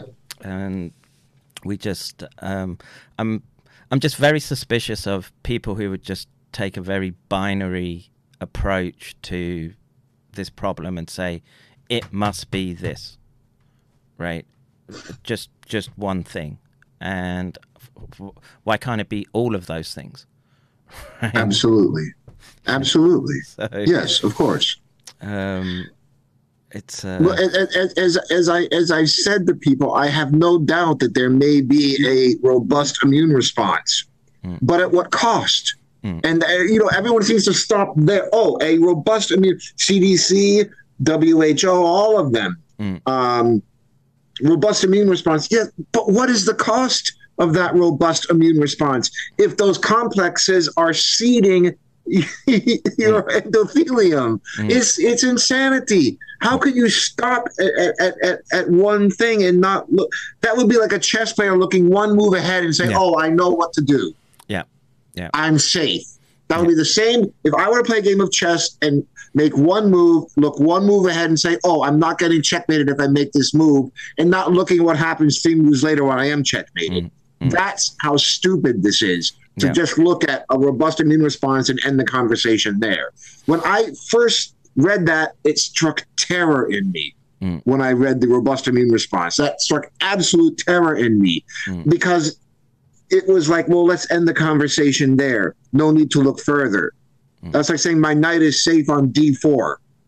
Wonderful. and and this this you have to put this in the context of um, that the vaccines have been shown to, uh, I'm calling it gene transfections, have been shown not to stop viral replication. The, they're holding high levels of virus. Uh, maybe maybe you can make arguments that it's slightly less uh, days, but again, um, how much how how long does it have to be there to trigger these underlying more subtle uh, no not subtle subtle is the wrong word pernicious disease mechanisms of prion cascades and Well, that goes back to what you said with the the hay fever. I don't know, but there is some mechanism which is putting this, I assume, on a bell curve. Well, is is it a bell curve? I mean, the data I've seen, you know, we see a peak early, it goes down, and then potentially sort of three to four months later, we're seeing another um, uptick in mortality. And Well, I, I, I'm, I'm, I'm, I, I think that there's two different mortality curves you have to look at. I think there's a mortality curve when there's active infection, and there's a mortality curve of the fallout of the long-term issues. I think there are two mortality curves that we have to, and I think that's why it's confusing everybody. I think everyone's trying to look at a mortality curve, and it's two. Hmm. There is a mortality curve of the acute infections, and then there is a mortality curve of the underlying pathologies caused hmm. by the acute infections. Yeah, and that's the problem. very eloquently put. And Thank you, sir. the you know it's it's it's, it's incredibly frustrating to see uh, uh, health, the health freedom movement. I hate that. I hate that term. What about what about just uh, I mean, cri- critical that, thinking? That should be an unnecessary term. That shouldn't even healthy. That that, that that that I mean, if you you told someone 20 years ago that we would be discussing health freedom, someone told me that I would have laughed in their face and saying you're crazy. I And, would- you know, I would have the- said the- that three years that ago, bro. To say that. three years ago, I'd have said that. Like there, there were so many things three years ago that I would, I would have just taken as granted and figured that we, we had these ethics and um, moral frameworks tied down. Right, you know, we we did Nuremberg, we did Helsinki, we did. Uh, well, most institutes would have a um, ethics board for experimentation, but uh, all of that's just been soaked in gasoline and um, hit with a flamethrower to. Well, yeah, uh, you know, it, it it goes back. You know, I have a- friend. He's a obviously I'm not going to mention his name, but he's a world famous MD PhD, and he told me, he goes, Walter, nobody can fight the WEF. and I'm coming to that conclusion. I don't, you know, we're You not. are.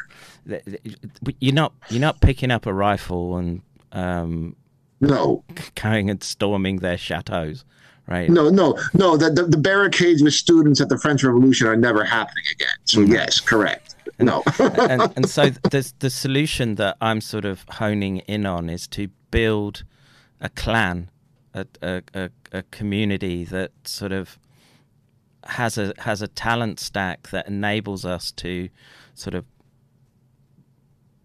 watch what they're doing and so we can make the adjustments to behavior. The thing I object to and what I find abhorrent is why is an economic organization dictating medical discussion? Hmm. Now, that's all I want to talk about. Hmm. Why is an economic organization dictating medical discourse? Hmm. Well, Why? because it's a it's a way to monetize and commoditize behavior. That's that's what I would put forward. And and But but al- medical discourse should not, of course, involve that in the slightest. Medical discourse is medical discourse. Why is it being politicized? Why are people? Why are there two viruses? Why is there a virus that doesn't exist? And why is there? You know, the, the whole thing is. I'm, I'm I'm being facetious, of course, but politically, why is someone's medical opinion based upon their political affiliation? It's. Uh, I'm not talking about educated people in the in the matter. I'm talking about the general populace here that terrifies me. That someone's medical opinion is aligned with their political belief. Mm. That is absolutely terrifying. Yeah, and you know that cuts both ways because, um, you know, and how how does it fall? It's it's generally those on the left who are falling in line with the diktats of the state apparatus, but on the other side of the spectrum, there's a a, a, a, degree of denial. Right, which is equally dangerous. Mm. Yeah, and you know we we don't know the long term consequences of that sequence on the screen, right? Oh, I think we do. Well, we, yeah, Unfortunately, Uh, as I said, I, as I said at the beginning, I wish I was wrong. Uh, you know, I wish what I wish I did not see what I see, yeah. Um, but I see what I see. I was I was making a a point yesterday that um, so th- that that documentary died suddenly. I Um, hear it's. I don't know what. I mean, what what do you? I, I have not seen it. I have no opinion on it. I have read everything from it's a piece of junk to it's got some. I, I don't know what to think because I haven't watched it yet. What, So- what have you watched it? I watched it. Um, What are you, what, what what are your thoughts? Because I will respect your opinion and will will not need to watch it. um, there was some important data points in it. Um, so interestingly, they showed in real time them, you know, where they're perfusing a corpse, and basically they start pulling out these. La- I, I'm making the presumption they're just am- amyloidogenic occlusions that are that are or aggregations and that that of itself is um, an important data point that needs to be um, honed in on, and we need we need to have proper autopsy and pathology investigations done to definitively define what it is. My problem is is when they're just saying it's only the vaccine that's doing it. I'm I'm not I'm I don't buy that. Mm, uh, my scientific heckles rise when again someone would engage in that type of binary thinking and you know what we're um Well, then it goes back. Oh, if you get COVID, it's just a flu, and you have nothing to worry about. This is all just a, see. That's very dangerous because I do not believe that to be true. no and but there's to sort of steel man the other side many people do just get the initial infection and it, it it's essentially mild and they say oh and they shrug it off the problem is how how many people that we're seeing keel over Yes. uh, have is that a consequence of prior infection six months ago For some, absolutely, I'm certain it is. I, I, I think so. And again, th- Yes. then you have the confounding factor that they've gone and mass jabbed people with these amyloidogenic sequences that are um, going to disperse through the body and into organs that are um, incredibly sensitive to um, th- this type of pathology. It's Do you know Joseph Trito? no. He wrote a book. Um, I actually translated it from Italian into English to read it. Um, he published it. Speak In the summer Italian of as well. 20 Dang, dude. Huh? You speak Italian as well. I can read it. I can't speak it. so I translated it myself. Um, I can send you the translation if you want to read it. Uh, it's fascinating. Um, he talks about the, or you know, obviously it's absolutely from Wuhan. Um, he lays out a case that makes it unmistakable, and he quotes a British virologist. He won't say who it is, but who said that what the problem is with SARS-CoV-2 is that it never lets its victim go. Hmm. And that's been in here. And hmm. This virologist said it in February of 2020 hmm. that he, you know, he didn't want to cause alarm, but that SARS-CoV-2 never lets its victim go. And I've been wondering, well, if that's true, then how? Well, I, I, I can think of multiple mechanisms. Yes, from, and now we can see. Well, I there's- didn't there's- know what there's he just meant issue- by that. there's just the issue around that some people very obviously have viral reservoirs because they keep finding um, sp- spike protein in, in the plasma in the blood.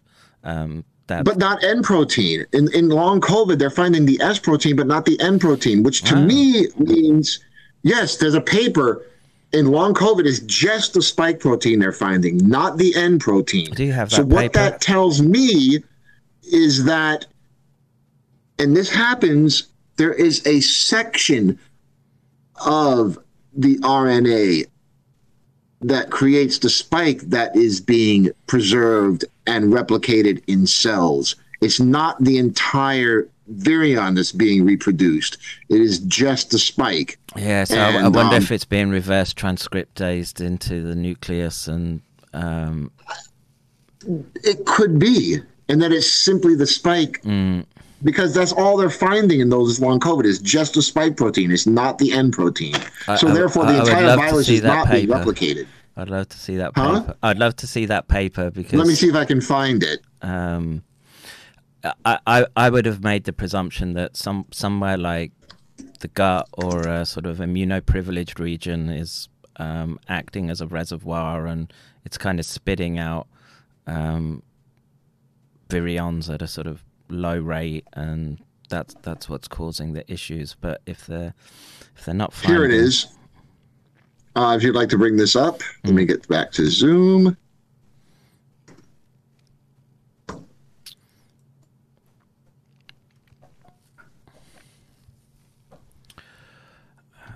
Do, do, do, do. SARS-CoV-2. It's just a spike- spike protein. Let's see, can we get the study? Persistent circulating SARS-CoV-2. Yeah. Okay. There it is. That's it.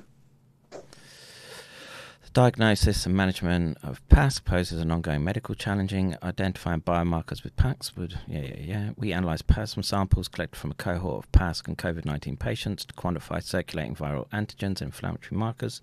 Strikingly, we detect SARS CoV 2 spike antigen in a majority of PAS patients up to 12 months post diagnosis. Okay. Uh, furthermore, the temporal antigen profiles for many patients show the presence of spike at multiple time points. Um, doesn't mention anything about N protein.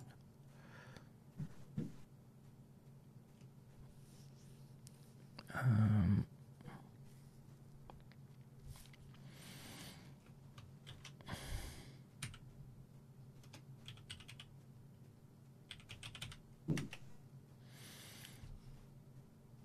mm, doesn't. Uh, here we go. You Using previously developed and optimized ultrasensitive, yeah, yeah, yeah, yeah, including S1 subunit, full length spike, nucleocapsid in the collected plants, figure one. And of course, as a, we're going to have to hunt through the paper. For the diagram. Yeah.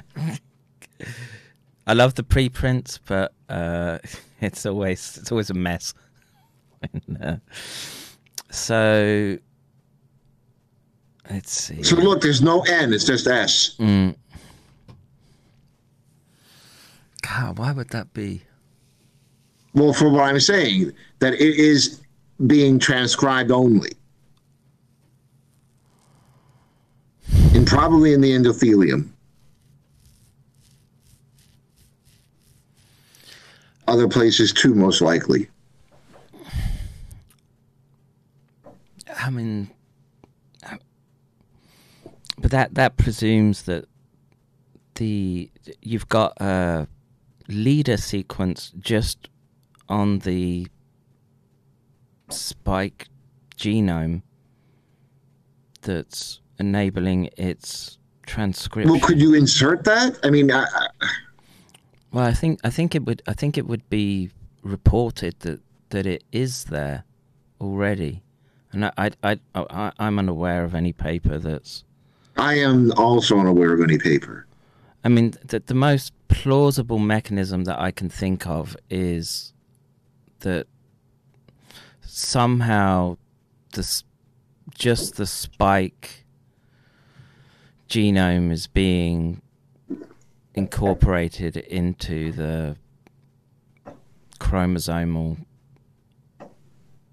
Well, that's very bad if true. Yeah, yeah.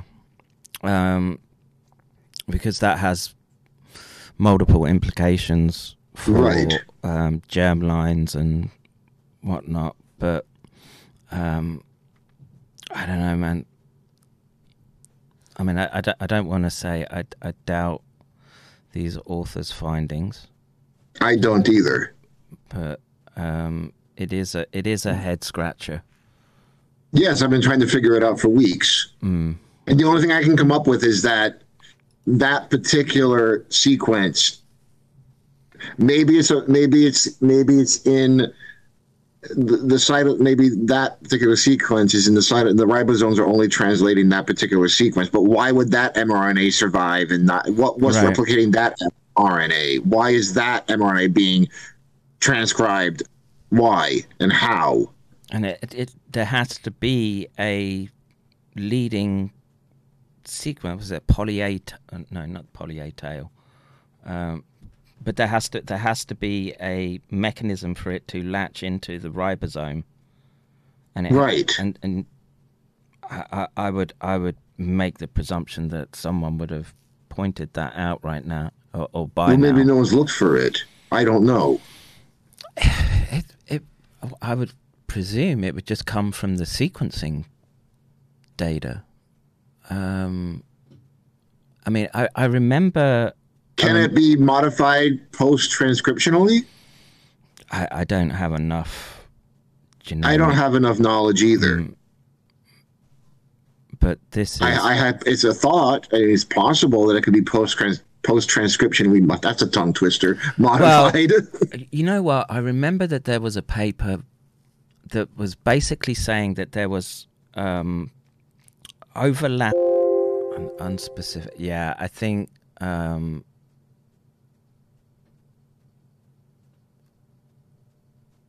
I'm trying to restart the stream. Interesting. Right when we're talking about this issue. Yeah, it's gone back up onto Twitch. Okay. Good. Um, Rumble, Rumble, no. Oh no, it says streaming on Rumble. Okay. Good. So maybe it was just that maybe they've been going for. Sometimes when it goes for a certain time, it automatically cuts off on some platforms. Uh, not usually. I mean, I did a five-hour stream with um, Spartacus the other day. I didn't have a problem. Um, but well, may, m- maybe that's a good. It could be a glitch. Yeah, I'll- I'll put that down to a glitch, dude. But um, Yeah. you know, we were we were treading into the hypothetical weeds somewhat. I, I'm going to have to read this paper and. Yes. Let me know your thoughts because I think it's extremely important because there's no N in long COVID. It's just S, Mm. and it's coming from somewhere. Obviously, it's not.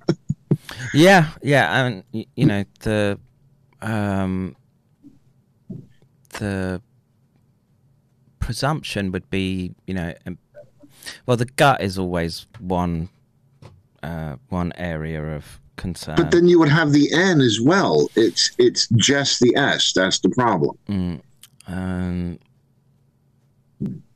the yeah, it's network. Kevin's network. Wow, yeah. Um, it's dropped everywhere. Oh. Again, Um, well, that's just what Simon is telling me. Um, but sorry, dude, we were just. this this is the world in which we find ourselves right now, and uh, like I say, I can I can only see it getting um, worse, and the Rumble is good. I'm live live live on WTYL. Um, so it's working. it, it it is working, Okay, good. um, but I don't know how many. We probably lost a hundred people. Um, How many are watching? uh, Oh, it says 130, 160 still. So Oh, that's fine. okay. Um, yeah, I don't, uh, folks. I don't, I don't know what happened there. Um, we're live on Twitch, Oh, good. but yeah, it's it's in- incredibly frustrating to have to sort of deal with this type of stuff on a on a day daily basis. Well, like I said, everything everything is valid medical discourse. None of this is Mm. n- none of this is is is you know Martians landing and injecting people with green fluids or it's this, but this is the, um, well, you know, it's why it's why I've said I'm not I'm not going back to YouTube because they they're just striking for inane reasons. Like I, I don't. Did you see the stream I did with, um, Charles when I was in the US, and we No, I haven't. so we did uh, sort of two two streams um, talking about the validity of uh, the diffuse documents and sort of how how important they are as um, for y- y- you know just trying to spike their tires somewhat. And you know maybe maybe that's a, a, a discussion we can sort of get into a little bit. Um, the um, but we're talking about the how complicit the narrative controllers so, so from Fauci down you know all all the group that were involved in those early email exchanges and you know what we've got on email um, FOIA release is damning enough.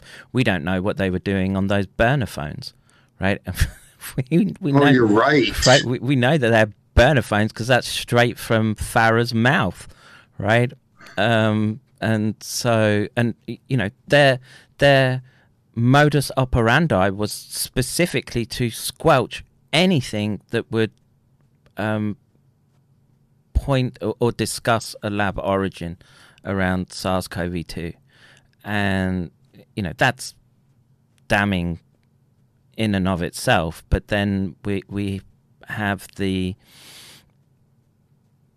collusion between the state and big tech. Big tech, which Active- is proven. Yeah, it's that's in in your face, uh, proven, and we we're always fighting uphill in in this regards, and you know, and so myself and Charles were spending oh it, it was like eight hours over two streams talking about the importance of having a whistleblower from within DARPA release the diffuse document to show that that that is literally a um, step-by-step guide to creating SARS-CoV-2 as an agent, and um, I was I had it streaming out on two different YouTube channels, and they both got struck. And there were there were no strikes on those channels. They just zapped the channel, both channels completely. Permanently Per- them yeah, permanently just took those channels out. out of the blue, no warning, No warning. nothing. Yeah, just just nuke them. And the well, in the last 24 hours, you know, my my sort of larger YouTube channel um they took down as well. And you know, I was I was walking a very, you know, I was being within the terms of service, right? And um, wasn't playing the more edgy elements on my soundboard, um, and yeah, they just nuked that as well. No, no reason given. Um, Well, Archmedic put up yesterday that I guess Synaptech got suspended. Yeah, the the Twitter account. I mean, just for Yeah. just for six days, but that's me just shit posting with that bot. Oh, okay, all right. Yeah, Archmedic put that out yesterday. I didn't know why. I just saw it in his feed. but um, you know, again, we're dealing with people who have a um, well, they've they've they've bought into the narrative, right? And you, you have you have to remember what you're going to tell these people who were ardent believers in the in the technology that what you've you've now just gone and exposed yourself to pre-energetic agents that um, by any normal metric shouldn't have been allowed or, or would have never been allowed. They they don't want to cognitively process that, and so are, are going to actively engage in trying to squelch that information. So, and you know, there's m- millions and millions of people who have who have bought into it. Well, I, I was on the front page of the expose a few days ago, Oh, you were? and Yeah, bravo, sir. Thank you. And um, you know, I was. I don't want to be that guy. I want my work taken seriously. I don't want to be say, "Oh, he's a conspiracy theorist." I want my work taken seriously. Mm. And I was talking with with um, with several um, MD PhDs, and, and and one said, "Walter, it doesn't matter what platforms are thought of." the truth is the truth. Mm. So I I appreciate that, but I also don't want, you know, I don't want to be dismissed because of who quotes me. Mm. I Well- don't want to run into that. I, I, I, That concerns me. Yeah, but I I would just say this: um, we're in a fight for our lives right now, and Oh, for sure, for sure.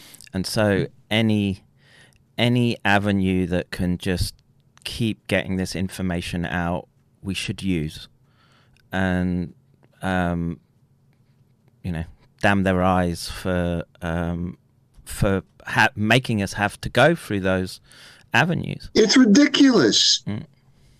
I, I, I can't believe people are being attacked for discussing science. I, I, I, I honestly cannot believe it's happening. I, I can't. To me, this is this is it's people don't understand that we are living in the absolute worst possible time to be alive. Mm. Yeah. People don't understand that yet. Mm. This is the worst time to be alive Well, because you can't. I, I would just say that when you when you think how many people or, or talking head scientists and institutes who are literally on the chopping block right now, should a critical mass of enough people realize what's happened over the last few years, and that starts from lab. Well, it doesn't just start with the lab origin; it starts with the decades of research which led up to this point that they've actively tried to hide from the public and gaslight the public. And had they got their way, they would have had everyone believing that it was a consequence of those filthy Chinese eating bats in caves in Yunnan, right? Uh, Right. And, uh, the follow on from that is all these programs which they're still trying to unleash onto the public, which is nature's too dangerous. We're going to have to now um, constrain your movements and peer into your activities to make sure that it doesn't happen again. Whereas if we're in a position to be able to say, well, hang on a minute, this is, this is a consequence of DoD funded programs that have uh, I, I, don't want to say spun out of control. I want to say that have been maliciously used and positioned to bring about the you know the oligarch wef wet dream. You know, Stalin could only well, he can even picture a a, a a set of mechanisms that they could bring into play, like they're trying to right now. I'm just, I mean, I'm simply just immensely sad that the world is in a state that I could never have imagined when I was young. Mm. And and the fact that people seem to be okay with it greatly bothers me. Mm. Um, that's an understatement. But what concerns me is that with the technology now available, it's possible that tens of millions of voices can be silenced Mm. and never heard. Yeah. And it is so easy to do. Yeah. Well, it's already been done. but- hundreds of millions, a billion voices Mm. can be muted without Uh, uh, anyone. have you got know- your Twitter account back yet? Mine hasn't come back. No, of course not. I, I think it's all. I think it's all um, BS. Mm. I don't think anyone's coming back Well, unless you're uh, Jordan Peterson. unless you're Donald Trump, Yeah, and Donald then Trump. and then you can come back. yeah. And uh, I guess you have to be a former world leader to come, to get your account back on Twitter. So uh, hang on, pe- people are, unfortunately, I'm not that. pe- people are asking as we're discussing that I stop the screen share just so people can see us. Um, Ah, okay. talking. So uh, if you want to get back to paper, just let me know. But the, uh, uh, you know, I, I, I- know I don't have to convince you about the the individuals and and the programs that sort of got us to this point. The the real the real concern here is just, in my mind, they've they've pushed all their chips in right now and th- there's no go- there's no going back for them, right? So they they have to try and follow through on this globalized surveillance surveillance state, and you know I, I I've had a bunch of papers that um, I wanted to sort of get ready, but you know it's disturbing that all of them have this premise that the next pandemic is coming, right? And Well, did you see uh, John, uh, the, the, excellent YouTuber, uh, John and um, the PhD nurse instructor? Yeah, Campbell. John Campbell. Did you see his excellent presentation on the next pandemic and how it's going to be governed by the WHO treaty? Uh, I haven't seen that. I'm I'm Oh, uh, it's an excellent, excellent I'm not a fan of him to tell the truth. I just Oh, you're not? Oh, okay. well he he he he um he bought hook hook line and sinker the orthodox line right at the beginning. Well, he's Uh, not doing that now. He's not doing that now, but then you know how much blood is on his hands to begin with. I mean, he did. You're right. He did. But I Uh, mean, he is he is seeing the error of his ways. Yeah, I- and I, I don't want to get into a sort of purity spiral. And you know, if he's getting the word out, then okay, we should again take the wins where you can get them. Precisely. that's Uh, my that's my view. But yeah, the But I mean, you are right. Yeah he, he's got a lot of atonement to. Uh, Yeah, you are correct about that. I'm you're you're not going to get any argument from me. and But so- at least he is now like, wait a minute, what was I? But he's. But I think it's important because I think a lot of people are doing the same thing. Mm. I think it's very important to see what he's going through Mm. because a lot of people did the exact same thing and are now thinking, why did I do that? Mm. But then again, all throughout history, people have said, why did I Mm. follow the baddies? Mm. So, yeah, and you know, th- th- th- there's always that perennial question. You know, how come Germany ended up doing what it was, what it, and you know, that's a very superficial way of looking at it. But yeah, just just see how many people followed the official line that weren't skeptical of what they were being told from the very beginning, and you know, there was there was very very few people that stood up and said, "Hey, there's there's a problem with this data as it relates to the lab origin."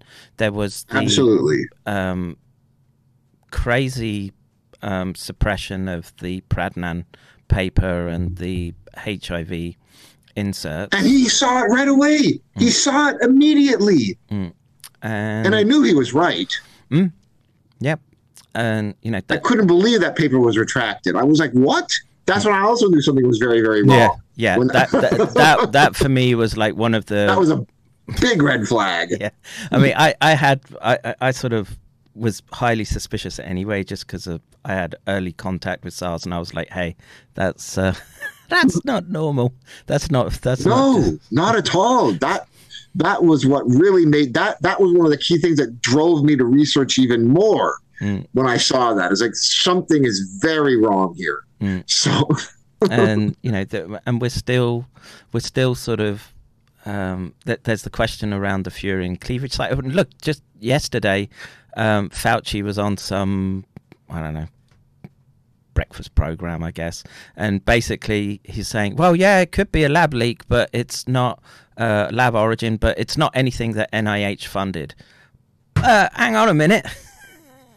hang on. We've we've got those diffuse documents, and I I know right that um, I, I spoke with uh, Jeffrey Sachs, and um, he wanted to do the discussion in private, but um, he relayed that the, so their excuse is that the project wasn't funded, and so there was no, of course, so there's nothing to worry about.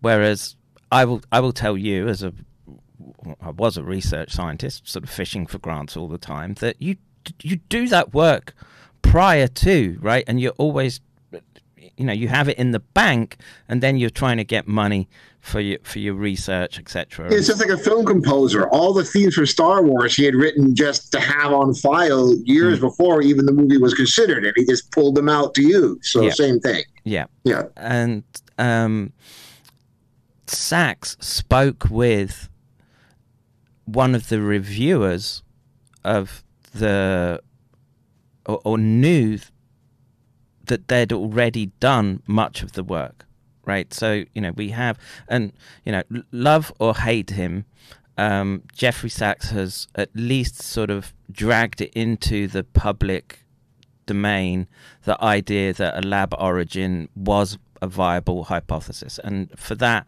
um, we owe him a debt of gratitude. Do I do I buy into his um, premise that we need that we need the World Health Organization and new transnational organized essentially deep state oligarch apparatus that's coming to engage in covert moral bioenhancement on you. They will do everything to shut me down. Um, you know, I'm not. Uh, where's my head? Sorry. Um, there we go. Should come up. Uh, I'm not overtly concerned for my physical safety at this point. I c they probably consider us just an irritation that can be contained um, via censorship, and um, you know my my goal is just to make sure that we have a clan, a clan that will succeed across time, right? Um, you know, I will imbue into my children the fight that they're involved in. I can't make them pick up the sword, I guess, or the pen, or the streaming, or the camera, whatever whatever way to you want to describe the metaphor. But um, you know, it's it's tough work. Simon works really, really hard in the background, um, trying to keep all this stuff up and running. Um, trying to make it possible that you can that you're not reliant on Peter Thiel's Rumble anymore.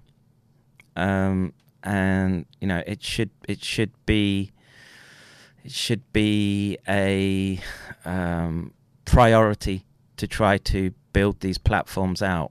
And you know you can do that by making channels and uploading information to those channels. Okay. Um, try to try to look at it as a sort of archiving like project um, because we don't know how this how the future is going to play out and as i was just saying to walter these people are all in right they're making their goals known to you. And we have very very little recourse. And as much as i'm trying to pursue or help with the legal aspect of it um i don't know how much we can trust courts and judges and um corrupt politicians. I i don't. I'm i'm in my darker moments i i wonder what the point is but we you have to try right? Because th- th- uh, unfortunately, what what happens at when that process ends? It's we can just look at history, and it's usually painful and bloody and um, terrorizing. And you know, if we can avoid that, then um, I'm going to work because of it. Uh, it's only prob the most expensive thing to try to do because the amount of traffic and video processing, etc. Yeah, I, I, I get it. Um, and look, the wh- what else do we do? Right, you, you can't rely on YouTube. Um, I, I'll speak with Simon um, about probably what went wrong. I don't know if it was just a restream issue, um, but the they they they will look to shut us down all the time, and if this platform goes that you're watching on right now, what's left? What's left? What you're just going to listen to Nurse Campbell? uh, looking at what you've been lied about in history is a better use of time than Netflix. I agree. I agree. Um, and you know, it's it's for your children's sake, right? Because well, uh, if you don't do that, you're just basically feeding your children to Moloch. Carrier pigeons. well, you know, um, it may come to that. Only thing left is Alex Jones banned video. Yeah, but no one else is, no one else can use that platform. I guess there's Rokfin, maybe. Um, I should I should look to stream on that as well. But um, you know, I'm encouraged that without YouTube, we we were we had 170 people watching, and we were able to go over some very very important pathophysiology, pathophysiology that you should be aware about, because um, I don't think it's just going down the Stew Peters route and saying it's all just vaccine. Mm. Uh, um, scientifically, that's a uh, it's a non-starter in my view. Um, we could make channels and give them to you to get banned later. Pirate stream like TLAV does. I don't know what pirate stream means. Um, can't name can't name on Rokfin. What about Gab? Um, Gab. Uh, what was the issue with Gab? I was looking at it, and oh, it's for people within the US only. That's the problem with Gab.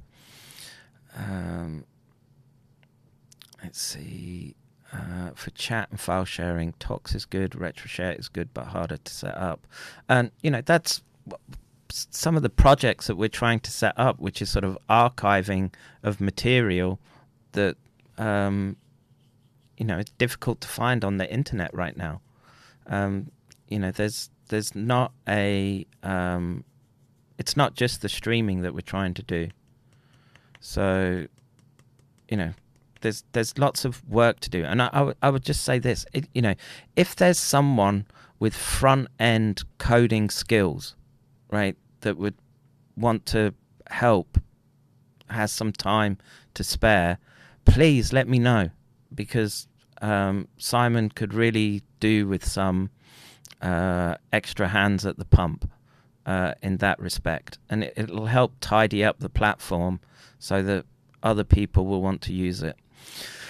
Um, the Leonardo have to make new regulations for the embalmers. Yeah, you just go, you're just going straight into the ovens. Cremation, cremation straight away. Yeah, I, I could see that. All right, folks, uh, I'm out of here. Um, oh, well, let me just see if uh, I know there was a. Uh, what do you call it? Someone bought me a coffee. So, um, Luxellian, thank you very much for the coffee. And let me just see if anyone sent anything via the tip jar. And oh, we got a bunch. Um, I better just say thank you then. Um, I want to say thank you to someone in Illinois, uh, whoever that was. Much, much appreciated. Uh, go back real quick. Um, let's see. Uh, Calgary, Canada. Thank you. And I've done done well on donos today. Um, this one. Uh, Bay Area. Thank you. And you know that's something that we need to sort of set up that we get an alert that um, the tip jar has been activated. And let's see.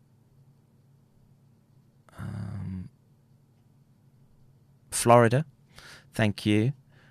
And finally, whoops. Uh, finally, um, New Zealand. Thank you very much. All right, folks. Um, let's see. Yeah, we can upload uh, Charles's conversation to WTYL. Um, but uh, yeah, just one final plea. Like I say, if there's someone out there who's uh, a whiz with um, front end coding, um, please get in touch with me. Um, we could use your help.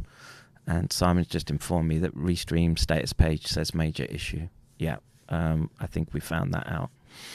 All right, guys, I'm out of here. Thank you for listening. And um, the next stream, I want to be looking at British Medical Journal, um, understanding and neutralizing COVID myths and disinformation.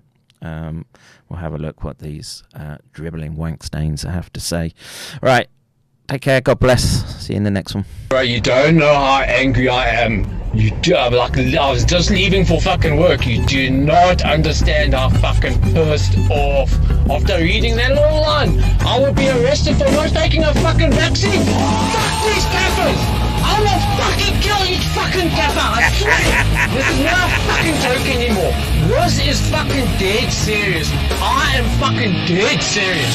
These people don't know who the fuck they actually saying. Fuck these cappers. No fucking vaccine or mRNA will ever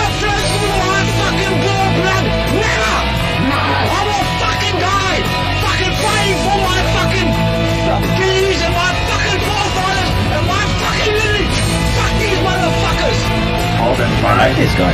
So check what we found out.